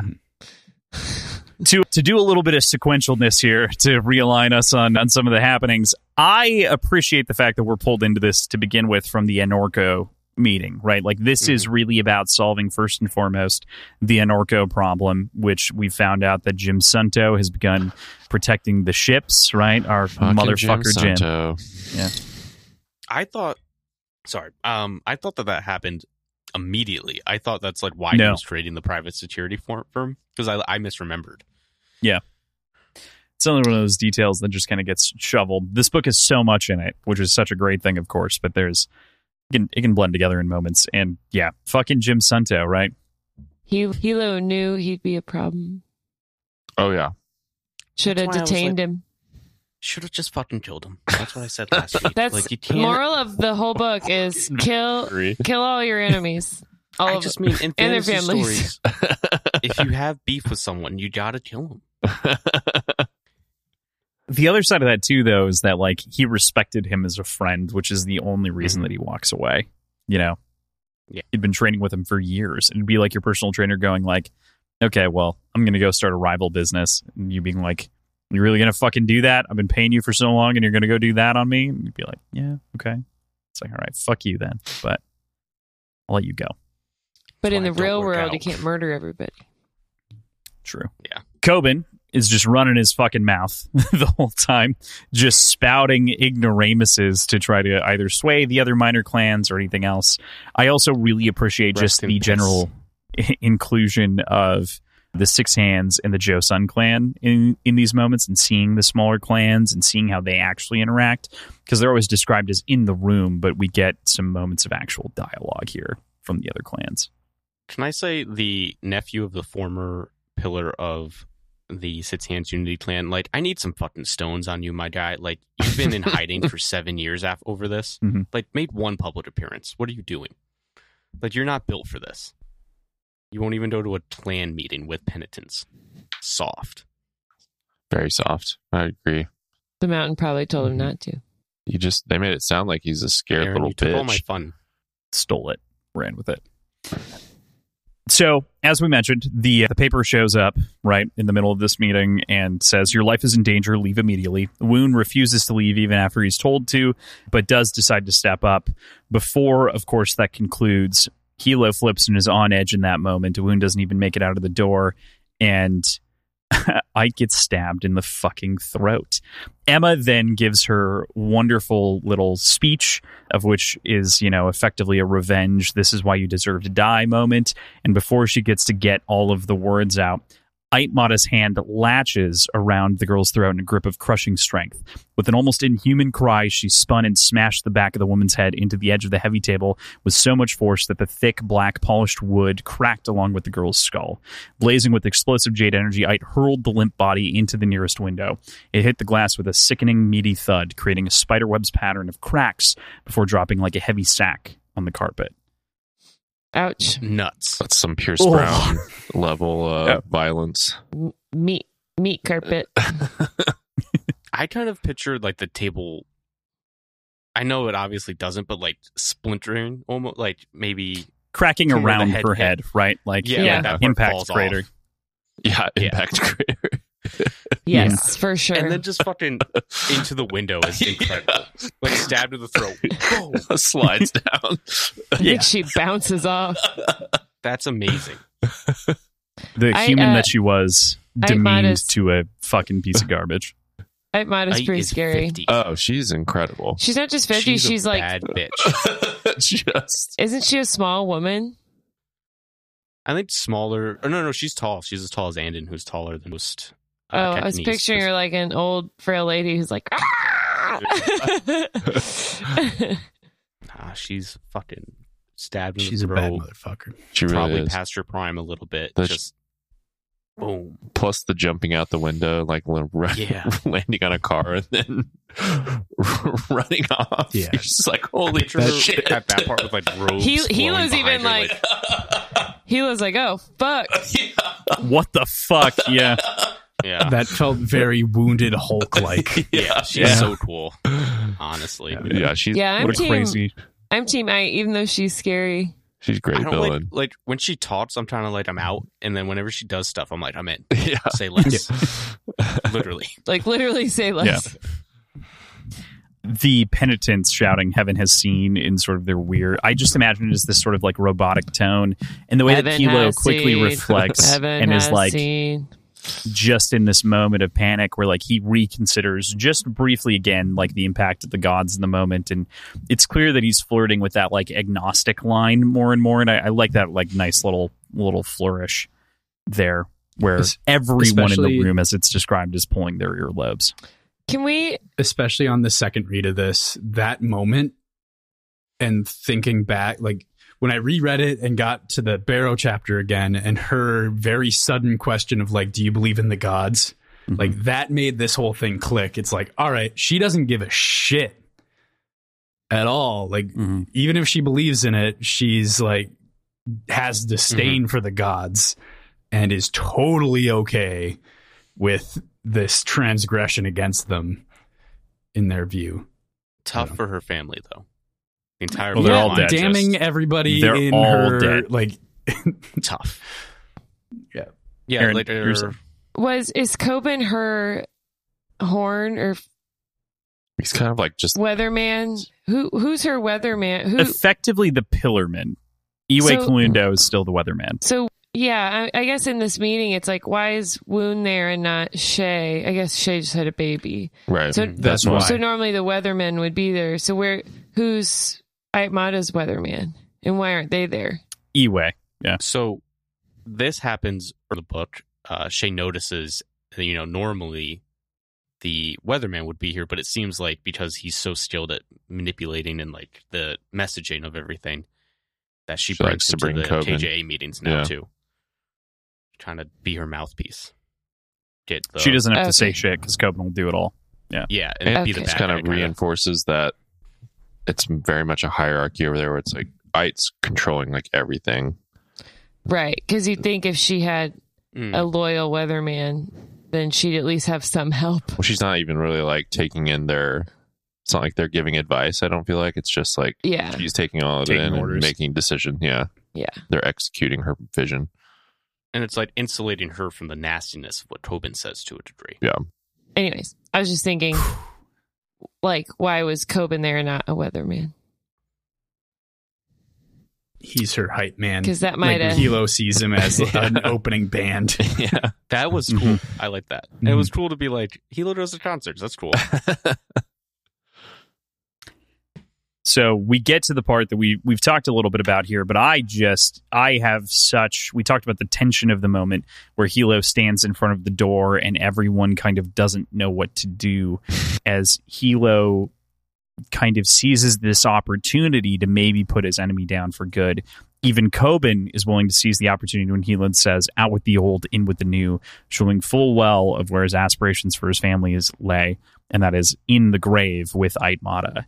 It is just so perfectly executed where it's very clear that like sure he's this mouthpiece he's this opening band but he he is going to be the headlining act and will by omission by negligence take that spot Yeah, this is pretty uh, cold snake behavior out of Hilo, but I mean, it's necessary. Think about all the harm Ayt Mada's done. So he's and it's it's cunning, which we know Hilo is ruthless and cunning, so it's just I think he's uh That was my yeah. I love that part. It was he's being making bold moves, seizing on the opportunity, but it is also distracting him from the fact that his life's in danger.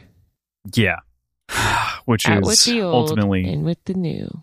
Koben's like, how the yeah. I love Yeah, it. I love he like just Koben cringes. just doing the math in his head. Like yeah, they're all ma- they're all mathing real hard. right. Hmm.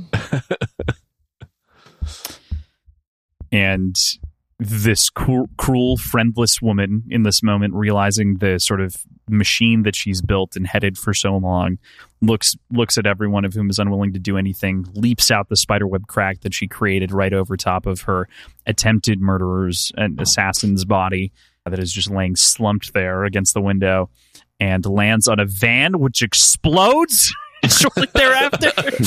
what the fuck? burying all of them alive. And Hilo, just as he promised after the wedding, the first thing he thinks of is his wife, and then he flashes to his kids before he's piled with rubble. I know when he saw the van, he he like backed pretty slowly. I was like, he should have been like zoop. lightness. So I think, and I was thinking, it's a good thing Woon was in the hallway. That's probably what saved him, right? And then Hilo knew to steal up Mm-hmm. yeah. because he was like, "That's shit's about to explode. Mhm. It's going down for real." Boop, boop, boop, boop, boop, boop. That's the building. That's just such a good chapter. I wish we'd have talked about it this entire episode. Um, At the same It is time, it feels well covered. yeah. Do we don't know the body count yet, right? Like who all, We start getting some news on it like who from who, where from where, who survived, who died. that the Kobens died. Right. Or- I don't- Koben died. I don't know that it does. I think that they say that the only two that they've found later in 2028 are the um, pillars. is Woon and Hilo. Yeah. They The pillars the, died. the- The yes. pillars. But they were Koben was found dead. Koben was Okay. not. Oh, all right. okay. I didn't okay, think he was, So- but okay. Let me. Thomas wanted to bring some up.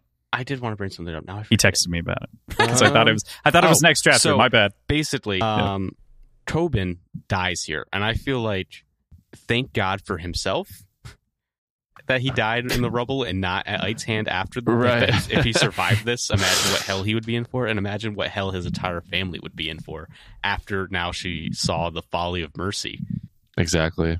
Yeah. I mean, I think he's still damned forever, according to the gods, right? So, you know, we've got Why that is- going for him. Why is he damned forever? Not taking honorable action for his pillar. I mean, yeah. sure. They made they there was like a a line yeah, on you're that. right. In the, in the Temple of Divine Return, you're right. You're right. All of them that didn't act. I don't know you're not supposed to spill blood in front of a penitent right so would he be in trouble for doing that to save Hmm. his pillar He we kind of damned lawyers. if you do, damned if you don't, huh? let's get It sounds like it. penitent lawyers here That's why they had to Has math anyone so studied hard. bird law Bird law. There's your meme. chapter 26 Natolva. Nico. Bero goes to the address Emma gave him down in the docks, hoping to flee the country with her and the other leaders of the Clanless Future movement, only to be denied by Malovny. After blowing his cover, Bero is saved on the brink of being killed by his handlers and some Espenian special forces who had tailed Bero, knowing that he'd hold out on them. Despite initial reluctance and over his protests, Bero goes with the Espenians for his own safety as reward for his services the last six odd years, seven years. So Did he have a choice? No. What are his No. options? That's fair. I wasn't sure how to really characterize that with uh, despite reluctance and over his protests. Trying to try to grab that, but Yeah, Yeah, but the, So the other Bero- guys were like, "We'll kill him if he says no." yeah, basically, it felt very much like they had their hands on their guns, waiting for him to turn around. Um, Bero goes to the rendezvous point early, not expecting anyone to be like just classic. Bero's a fucking idiot. I felt like yeah. she said, "Go here at four. There's super spy shit going on." And he's like, uh, "I'm gonna ignore all of that." I don't want to miss it. Get there at three. and what else he doing? He's bored. Like, just fucking stake it out Get there early and look. He's like, "Nope, no, no, knock on the door." What a turd. He thinks Emma's there waiting for him. Where's Emma? Van Emma, you're my hero. So he meets Malovny. Malovny's like, does some math of his own. He's like, I can't leave this body here. Like, just fuck off. Bero slips up ultimately. Uh, but before that, I did think that the bit about Malovny genuinely like, he can't bring Bero with him. He's like, you fucking idiot. Like, if I bring you, they'll just shoot you. Yeah. I gave them the exact number. It felt like real spy shit to me. Like it, another thing that drowns the world in the actions. Mhm. Yeah, it, like literally trying to smuggle people out of a country, you need to have an itinerary and like Yeah. flight list. you, you can't just stow away on this journey, regardless of if we have space. It's like- not about that. Like, bro, we'll It- it- all get shot if I bring you. It also fully shows that Emma never intended to come back, right? Like this was Mhm. she wasn't Yeah. on the itinerary. This was the end for her, no matter which way it swung. And didn't intend for like she's smart enough to understand what was going on like she didn't Mm-hmm. intend to like just give Bero a way out this was totally a Mm-hmm. go take down malovny for me Yeah, yeah, that she was knew interesting. that he was a spy and that he would be entailed and all that. mm-hmm. Emma Smart. She was ready to die. She probably didn't know she was going to get her head smashed and her throat crushed. No. It's Pretty- pretty it's rough. so interesting to me too, just from Emma in general, that like she now that we're out of this and into this a little bit, that she is really the revolution that Bero always wanted to be, but was too much of a coward to ever, you know, commit to. Is and just Bero's such an too interesting. obvious. Yeah. they would have smelled him He's from so a mile surface. Oh, He's yeah. so surface. They would have been like, "Dude, your aura's fucked. You cannot come in here." It's also, I thought this chapter was a tough look for the Clanless Future movement. Uh, Barrels that you didn't do shit, and Malovny's, what the fuck are you talking about? I did everything. Brought in money. Like, it seemed to me that without Malovny, these guys would literally just still be handing out Oh. pamphlets and hoping people showed up. Agree. Yeah. He's a full on New green round two. Yeah. new new green Malovny. So was Clanless Future started outside of Emma? Like she's just using them, like, or was this all kind of driven by her family being executed, like the Clanless Future stuff? I think she Clanless realized- future movement she joined it later like after Bero did Bero joined it as like one of the first three or four people Okay, so she was just Just saw in, it. as- Saw an that, opportunity. in that Yeah. one bar Yeah, Yeah, and then it got hijacked by radicals. Yeah. So Bero blows his cover, and he's about to be killed when the Espenians swoop in. They do some cool special forces shit. I thought that was a cool scene. right out of the movie. and Malovny was doing cool shit. Yeah. Mm-hmm. I like the he got shocked and then he did the deflection and like got the spikes out of him, Mm-hmm. and then he was gonna kill himself. Yeah, that's honestly why it's cool is all, all the stuff Malovny's doing and seeing the Tolva in action. Nikolva is the name of the like The- equals to the angels, right? The the dust eaters, right? The Dust Eaters. That's pretty fucking metal. I like that a lot. Yeah. That's He's like a should like themselves. the green bone, basically. the like half breeds. Yeah. Yeah, with Yeah, the, and they eat the, jade powder. Angels or whatever. The the equivalent to the Espenian angels. Mm-hmm. or the answer to them, whatever they, however they referred to it. Yeah. And it's then it's just great to see them too because we've we've heard about them so much, and so to see them in this moment, it's very much like, oh, this is a real threat. This is a real thing. Yeah. Yeah, to see him not just talk and do like spy manipulation stuff, to do like action hero spy shit. Mhm. Very cool to see. And another new look at how Jay can be used outside of the ways we've seen it, which is always fun. Mhm. And then, of course, once the action is over with, once the danger is clear, Gallo and Berglund roll up, dressed up nice, but they got guns on their hips this time, looking very officious. And they feel to me very much like, you know, you're watching a spy movie. They feel like the dickhead spies that are like almost secondary antagonists in the movie, where like we're following this sort of roguish renegade. Like our hero spy doesn't necessarily play by the rules. They get framed for a crime they didn't commit, and then now here come the dickheads who they've had not so friendly banter with to bring them in. Decades. Yeah.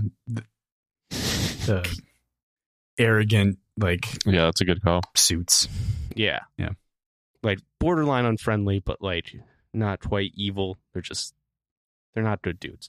And I'm ready for the spin off. So Fonda, my gal, let's talk. Let's talk the Gallo and Berglund spinoff. We need it. very hot down the to Tova, doing cool shit. That's all I had though. We should probably more on uh, topic things to talk about if there's anything people felt like I missed. But that's where my head went to. Yeah, so they they very efficiently strip this apartment of everything. These jackbooted thugs Mhm. going through and just just Yeah, are strip they searching the place. Just- on foreign soil. since they captured Malovny? Are they gonna do like science experiments on him? I got that vibe. It seemed like it, yeah. Like that's why he was gonna shoot himself instead of be taken. Yeah, and also Mhm. you know probably they're definitely in a torture, Torture. and make him reveal secrets. the most interesting thing to me out of this was just like how strategic the Espenians were and like that they didn't really care that the clans had been bombed and like the pillar was going to be dead. They were much more concerned about getting this Ygutanian agent Mhm. and getting as Yeah. much information out of it as they could. Well, they're only worried about their own country, but they did So- send Hilo a nice little note. Right. Given all the kind of teases we've seen uh, with the friction, the Espenians want more jade by any means necessary. Do you think there's anything to how close to the vest they played that bomb threat, and how they're not really doing much in the aftermath? I don't think they they'd be upset if all the clan leaders died, Right. Because then they probably find it easier to manipulate and then people stop blowing up their boats, and the government at that point. Mhm. get their hands on more jade Seemed if they're like- all dead.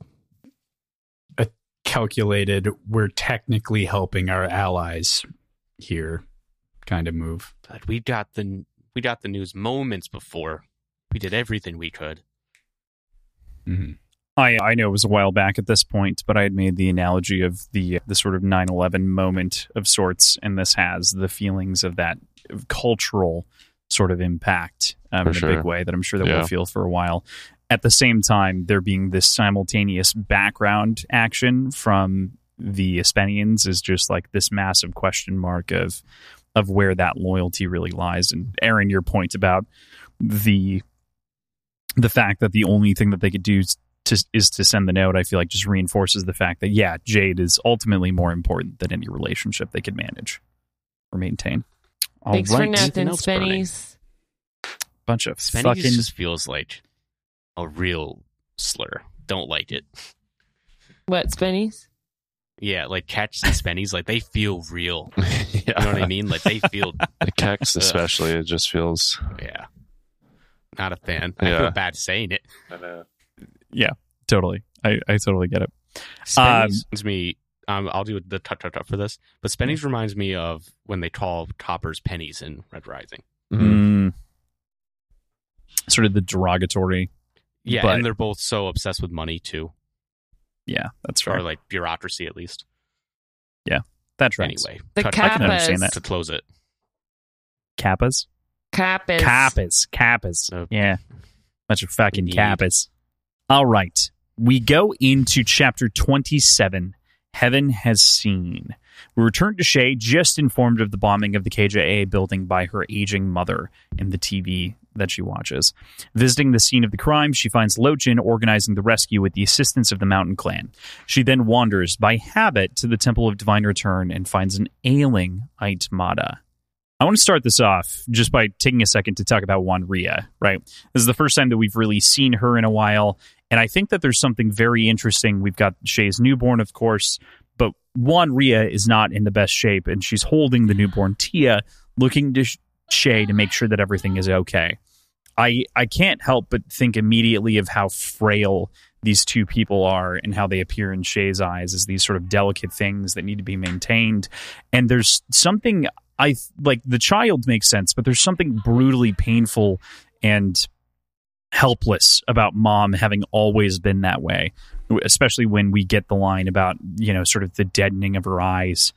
It just it really hurts, I think, more than it should, at the very least in my perspective, for Wan Ria to have to A, potentially live through this again, but just being so helpless for her entire life. And just Shae Shae's not even able to like talk to her like an adult. She's kind of like don't you know, don't like a child. Like Yeah. don't believe anything you hear. Like I'll be right back. Like you know, Just very fragile. yeah, she's fragile. Shae's Shae can't be like, "Hey, Hilo is in there, but we don't know what happened." You know, she's like keeping her in the dark, which feels worse for the mom to be like so I wonder- boxed out. I wonder how much of it is also Shae just not wanting to verbalize her dread of the possibility of what's going on. there's definitely that too. I, I just think that it's like this cycle of things. Like she's always outside of the clan despite being in the clan. And so she's a prisoner of the system, of her own family in a way. Mhm. Um, Mm-hmm. I can't help but think about Niko's mom potentially being stuck in the same situation if she decided to come back, right? If Lan had survived and if she had stuck with the family or what have you, I think we just see a role reversal. And so, in some ways, I do think that Hilo spared her. Looking at Wan Ria, I can't help but think that she was spared potentially a worse fate. Yeah. And that was kind of the point, right? Isolating herself, putting her physically removing her from Yeah, that's why she did Uh, what she did. Janloon. Yeah. yeah. and was removed. Yeah. Ugh. It's just it's a brutal, I don't know. I just to me it's one of the most emotional images, especially the pairing of this kid of whom Shae wants to insulate from this and seeing what insulation does at the same time. Right. So I also really enjoy the emergency rescue mode that we find ourselves in in moments like these. We talked about it earlier, but the phone tree call that goes on to evacuate the family. I, I just had this moment reading it because I wrote these notes this morning. My brain immediately went to sort of 9 11 for me and the sort of distinct tons of kids being pulled out of school called and, you know, the eventual half day that that day ended up being for that event. And I I don't know. It, just felt like anything could happen, and so everything Right. stopped. Yeah, it definitely got the same feeling as well reading it. Mm-hmm. It was a weird one. We make our way nearer to the scene, and the Greenbones, without leadership needing to tell them, because most of leadership is, you know, buried under the rubble, dead under the rubble, or otherwise in the Temple of Divine Return, as we learn later, are self managing and helping each other out because they've grown more accustomed to working together over the course of the subsequent years under the horns. Aisho, in a moment like this, really does show that it is truly about order, first and foremost, and honor. And this being dishonorable, it's all about saving as many as they can, helping out, and everything else. Yeah, I really liked the the barking of orders that come here, and you you understand like we're working together, but still we're personally checking every square inch of this place, Mhm. and like we're not at odds with the mountain in this moment, but we're not going to trust that they cleared the building without any Right. like without personal assurance that our people aren't there. So yeah, it, it's it's a weird collaboration with tension. But I I think they probably are working together better than they would have if they hadn't had the mutual destruction of the boat goal. Right. Yeah, there's already Mhm. some precedent there. Yeah. Yeah. I also liked the the structure of we know that you'd be able to physically exert your strength and get people out of this rubble, but we need you to have your perception about you. So blow your whistle, let the fire people take their like tools and dig people out of the rubble and focus on finding auras. It's kind of like Mhm. the green bones are the search and rescue dogs. Mm-hmm.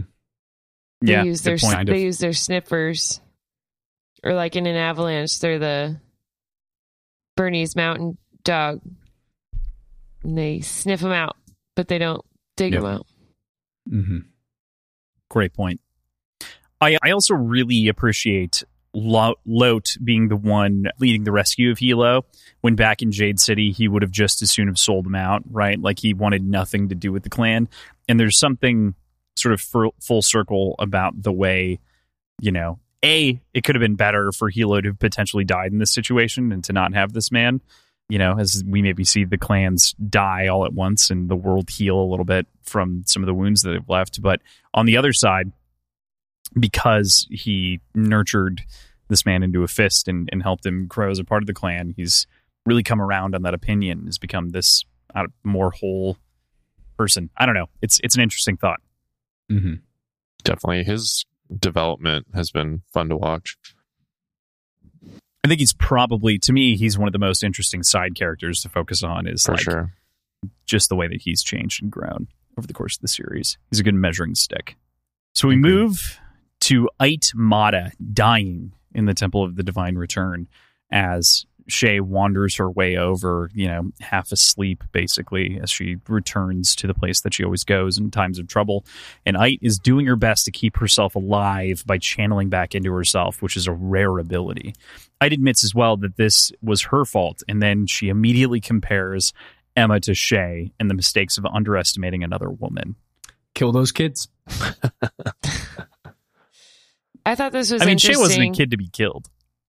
No, I know, but Emma was, and Yeah. Bero was, and you got you got to tie up those loose ends. I thought Aaron. it was interesting that Shae wanders over there and she kind of sees it as a sign from the gods to kill Ayt, but instead of seeing it as Ayt would have died without her help, so her wandering over there maybe was the gods wanting her to save her. But she she saw it as a oh no one's here, I should kill her. Mhm. The the gods have turned her away. But if she I hadn't like walked math. if she hadn't walked in there, I would have died channeling into herself. Yeah. The channeling into herself, I was just imagining like the dam is breaking. You're like trying to plug different holes, but then it like water starts spouting out over here. Apt. I, I really So, go ahead, Beach. Oh, I, I was gonna say the the thing that I'm wrestling with here is Ayt is realizing that her mercy is what put her into this dire situation in the first place, and that doesn't bode well for reciprocity in this rescue mission that Shae has had like helming for Ayt. What is the end game here? Is she hoping that this is going to teach her to like That definitely comes in the next respect? Like chapter to some degree. Fair. That's Good definitely point. a discussion for 28, but I, I think that that will be something interesting to talk about once we actually make the move there. For me, I wanted to focus on the sort of religious aspect of this, right? We've talked about the way that all of these different people are swinging the God's opinions, which is to say, like, everyone has a completely different read on what the religion means to them. And as such, does it mean anything outside of random happenstance and just luck, like we've been focusing on from Bero's perspective? I mean, do they mean anything at all? Period. I don't know. It's it's interesting to think about the religious aspect of all of these chapters we covered this week. Mhm. If everyone views it as chance, is it really chance? Yeah, that's a good point. It's not choices. Yeah. Anything else on Ayt bleeding out on the ground and being saved in this moment? Shae choosing that Hmm. path as opposed to strangling out her enemy. Ayt's just a beast. Let me say, I- could not be me. I would be in the ground. yeah yeah i agree and like truly i think shae's correct course of action would have been just to leave like Yeah. same same deal with hilo standing there doing nothing kills our enemy Just be like, and "Damn, shae that's could have just left and like her interacting in any way was a mistake Yeah, there's just that additional calculus that was going on with the fact that like Hilo might be dead. Hilo might be dead, and Yeah. so then the The country dies. is in disarray. No, I thought it was really smart on Shae's part. And I thought it fit her character too. yeah, that like I said earlier, I it would have been like uncharacteristic of Shae if she had gone through and killed her or left her. Like it's in Shae's nature to do the right thing. Yeah. Even if it's mercy actually- for your murderous enemy.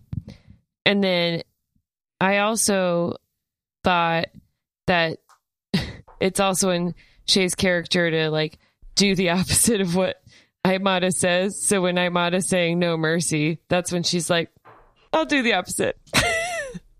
Mm-hmm.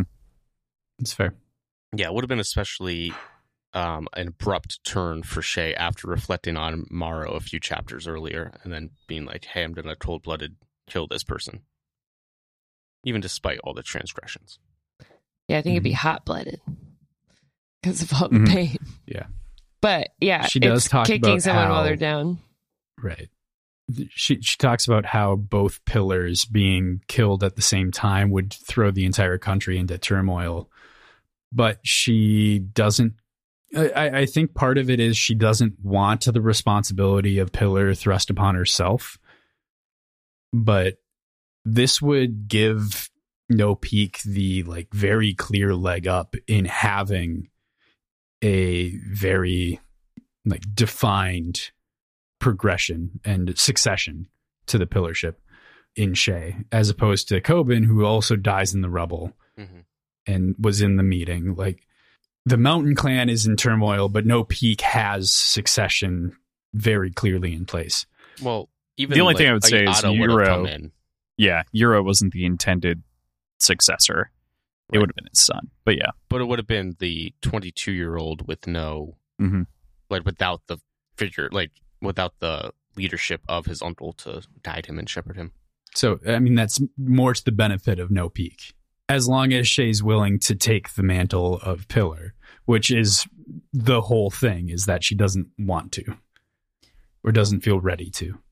Well, and she's weak. It doesn't have her jade on. She's like, this is a really bad time. hmm So I, I I think this to to Ben and Aaron's point, this makes sense for Shae's character, and I think it is the move that I would expect her to make, but I still think it was the wrong choice. it's definitely tough Fair enough. speaking of wrong choices it brings us to chapter 28 make your choice so shae tasks Anden with the unbelievably ironic and frankly unenviable task of saving Ayt Mada's life which proves to be no easy feat but still quite manageable for our superhero Anden emery Hell yeah. during a lull in the life save, uh, Shae prepares to leave, and we did a little update on the chaos around Janloon as the clanless strike as the scattered, uh, helping around with the cleanup and rescue missions around the city. And Shae returns later in the evening with Nau Suen, Ayt's only real ally in seemingly all the world. As the pair are ready to leave for mountain territory, news comes in that Hilo and Woon have been found alive and after a tense moment, Anden allows Ayt and Now to leave. So, a lot going on throughout this chapter, and I was, let me think. It's just, it's, there's a lot going on. Obviously, I feel like the mo, the most, the thing we want to talk about the most is how it ends and that decision Anden makes. But if we can, let's avoid that for a little bit.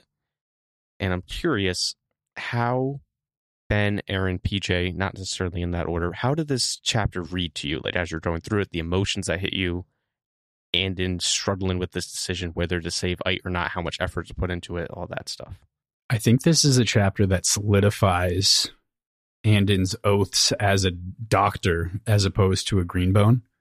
To not be beholden to a clan and to treat the wounds and save the lives of the people that are under his care, regardless of their personal like beliefs. And yes, Anden is very close to no peak, but his assertion from a couple chapters ago from last week when he was in the deposition with the senators or assemblymen or whatever their name their title were questioning whether or not he was like an agent of no peak effectively. This this i think gives some tangible proof that his morals and what he's learned and and pledged as a doctor go beyond go beyond pl- clanship. Mm-hmm. I found myself like weirdly cheering for them to save Ayt Mada and wanting that plan to work out. So, and I just felt like it was like two great characters as far as Anden and Shae. I don't know. There was something about that combination that felt very right as the two people making the decisions here, and um, I just thought it fit really well with their development throughout this entire story. And it's good that the calls have a trusted doctor Mm-hmm. Who's like who's incredible. who's discreet and who's like 100% on their team, you know, and part of the family.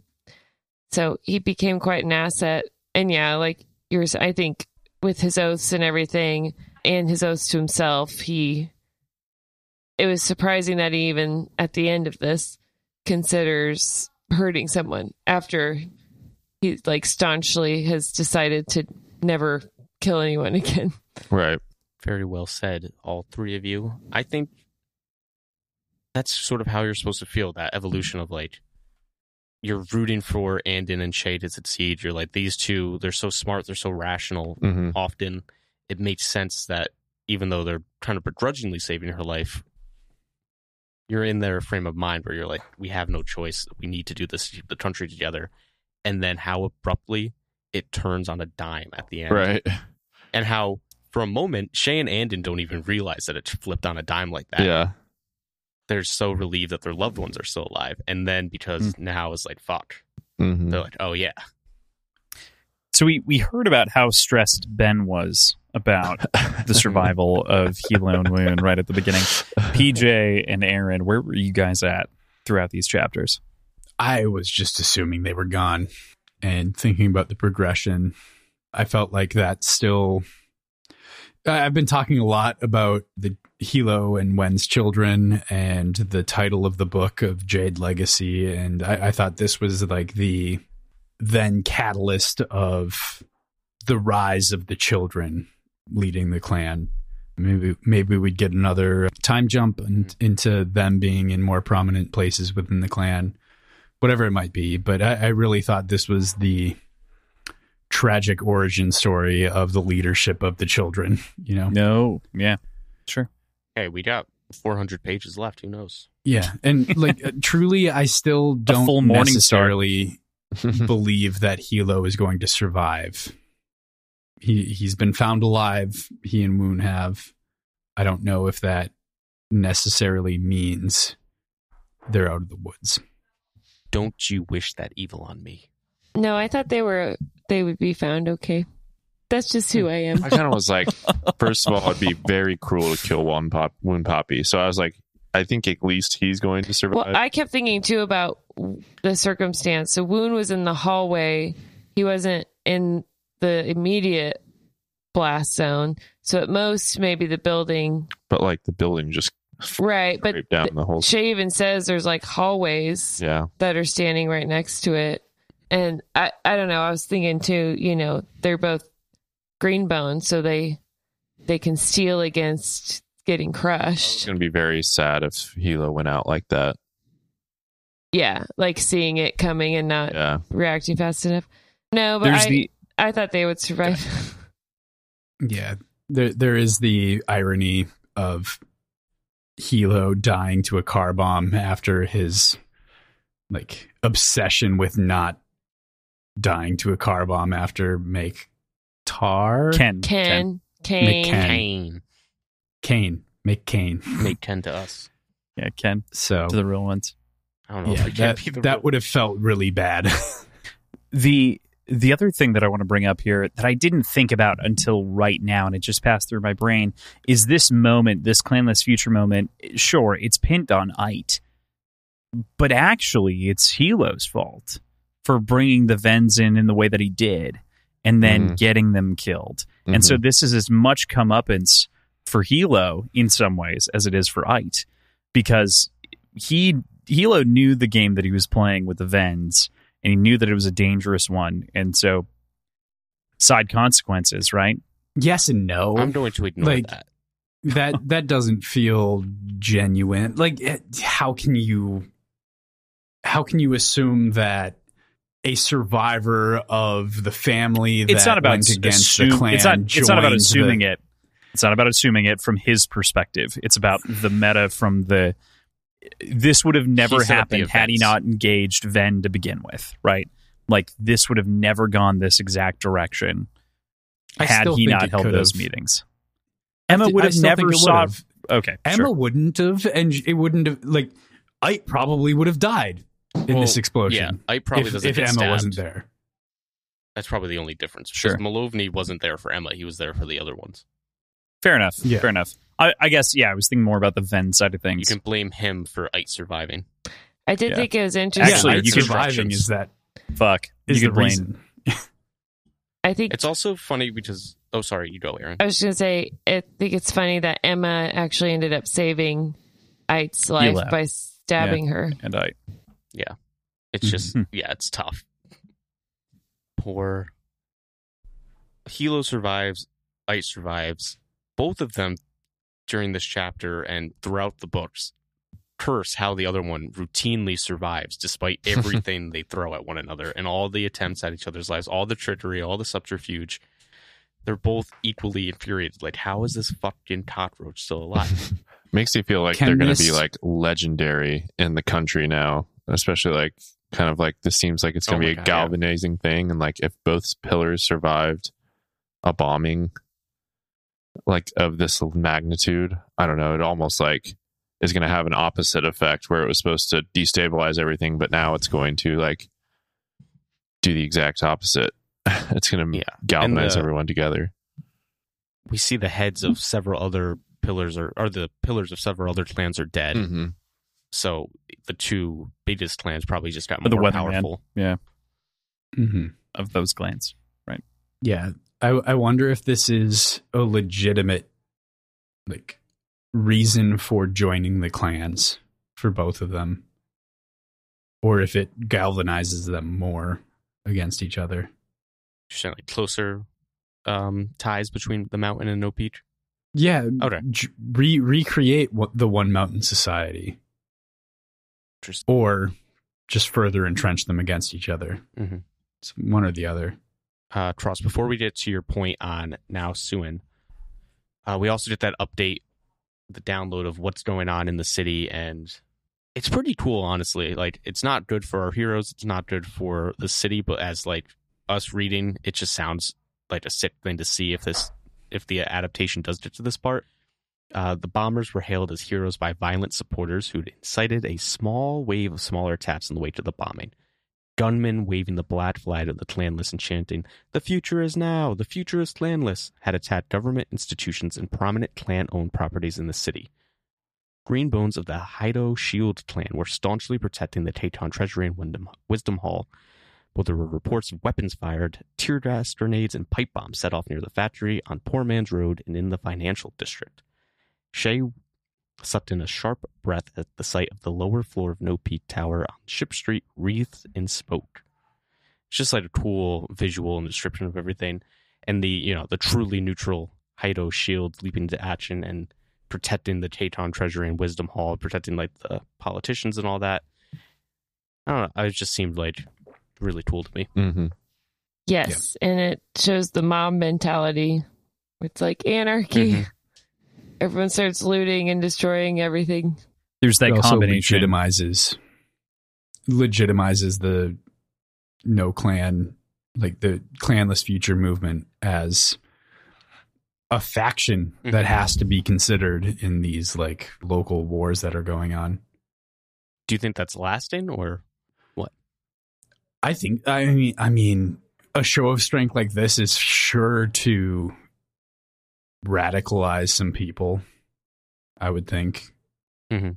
and the survival of the clan leaders, it's going to cause some people to like hail them as divine leaders of the clans, and also cause some people to believe that they are a force that is unnatural and needs to be disposed.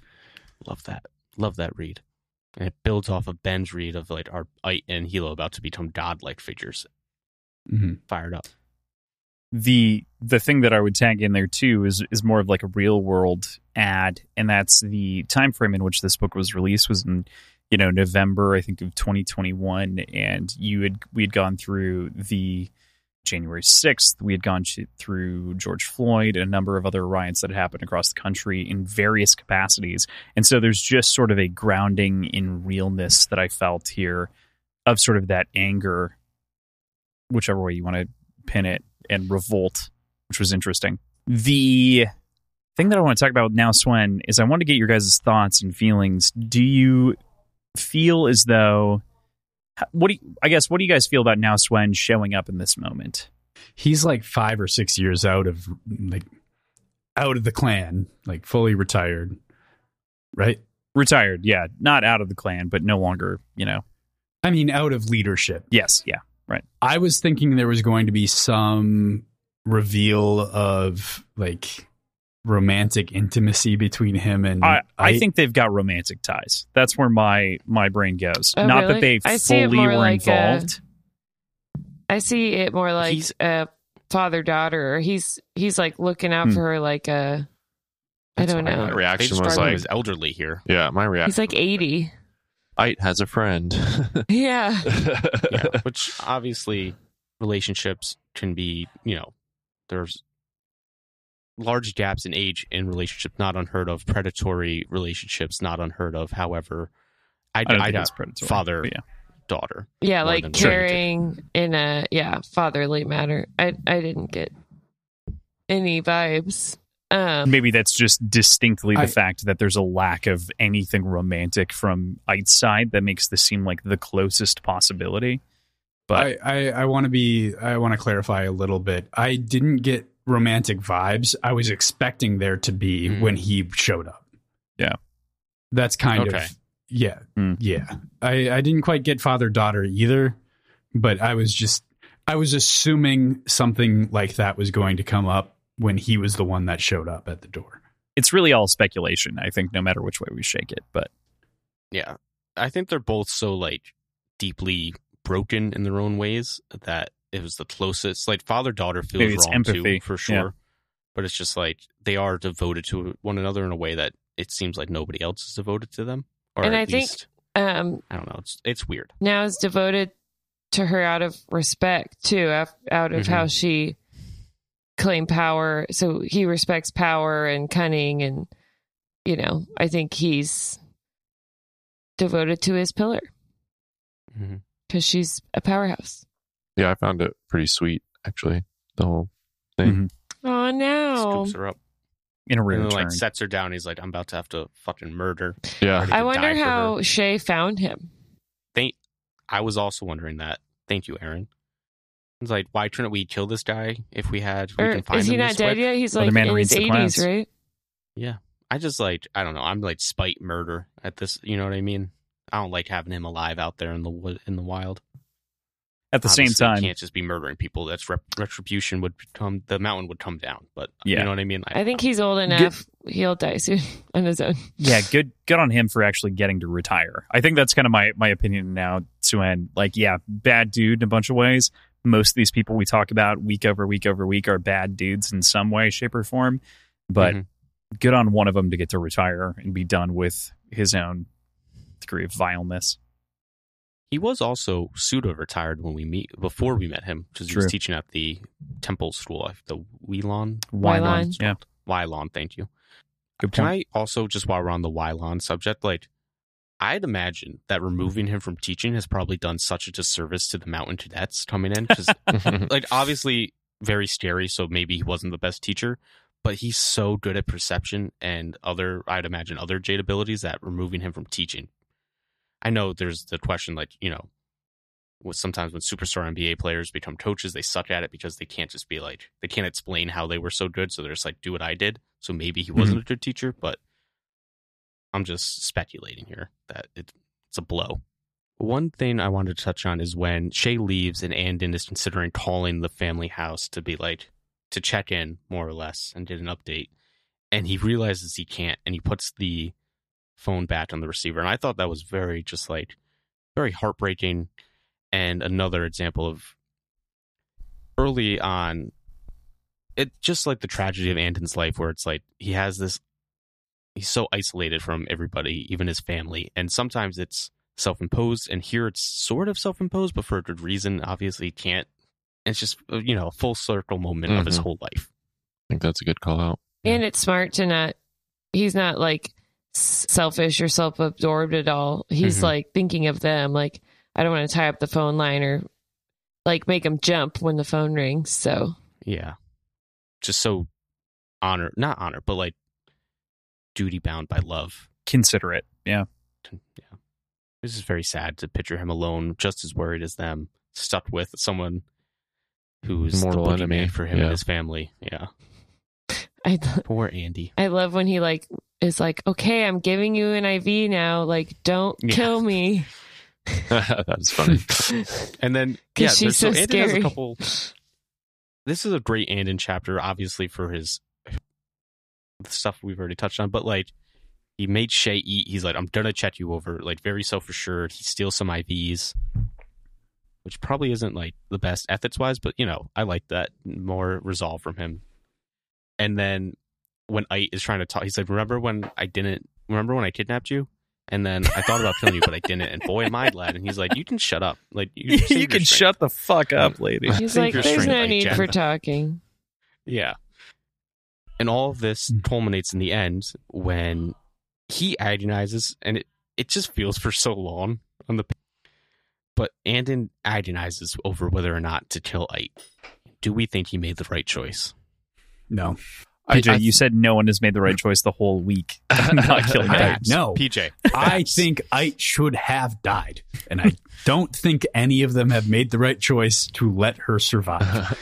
I think it makes sense for their characters. I think they made a choice consistent with who they are.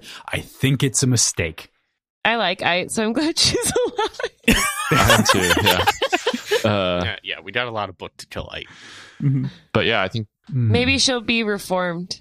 Yeah. Maybe her snake heart was penetrated by kindness Ayt and just mercy. like, you know what? That was that was bad. I um I resign. I'm gonna retire to Marenia. or she'll be like, let's team up as bad bitches of the clans. I'll be the horn. I can't imagine her finding, like, her coming to the realization that my little bit of mercy very nearly killed me. My little bit of kindness almost put me in the ground. Now I'm just going to do it again. The one time she was nice.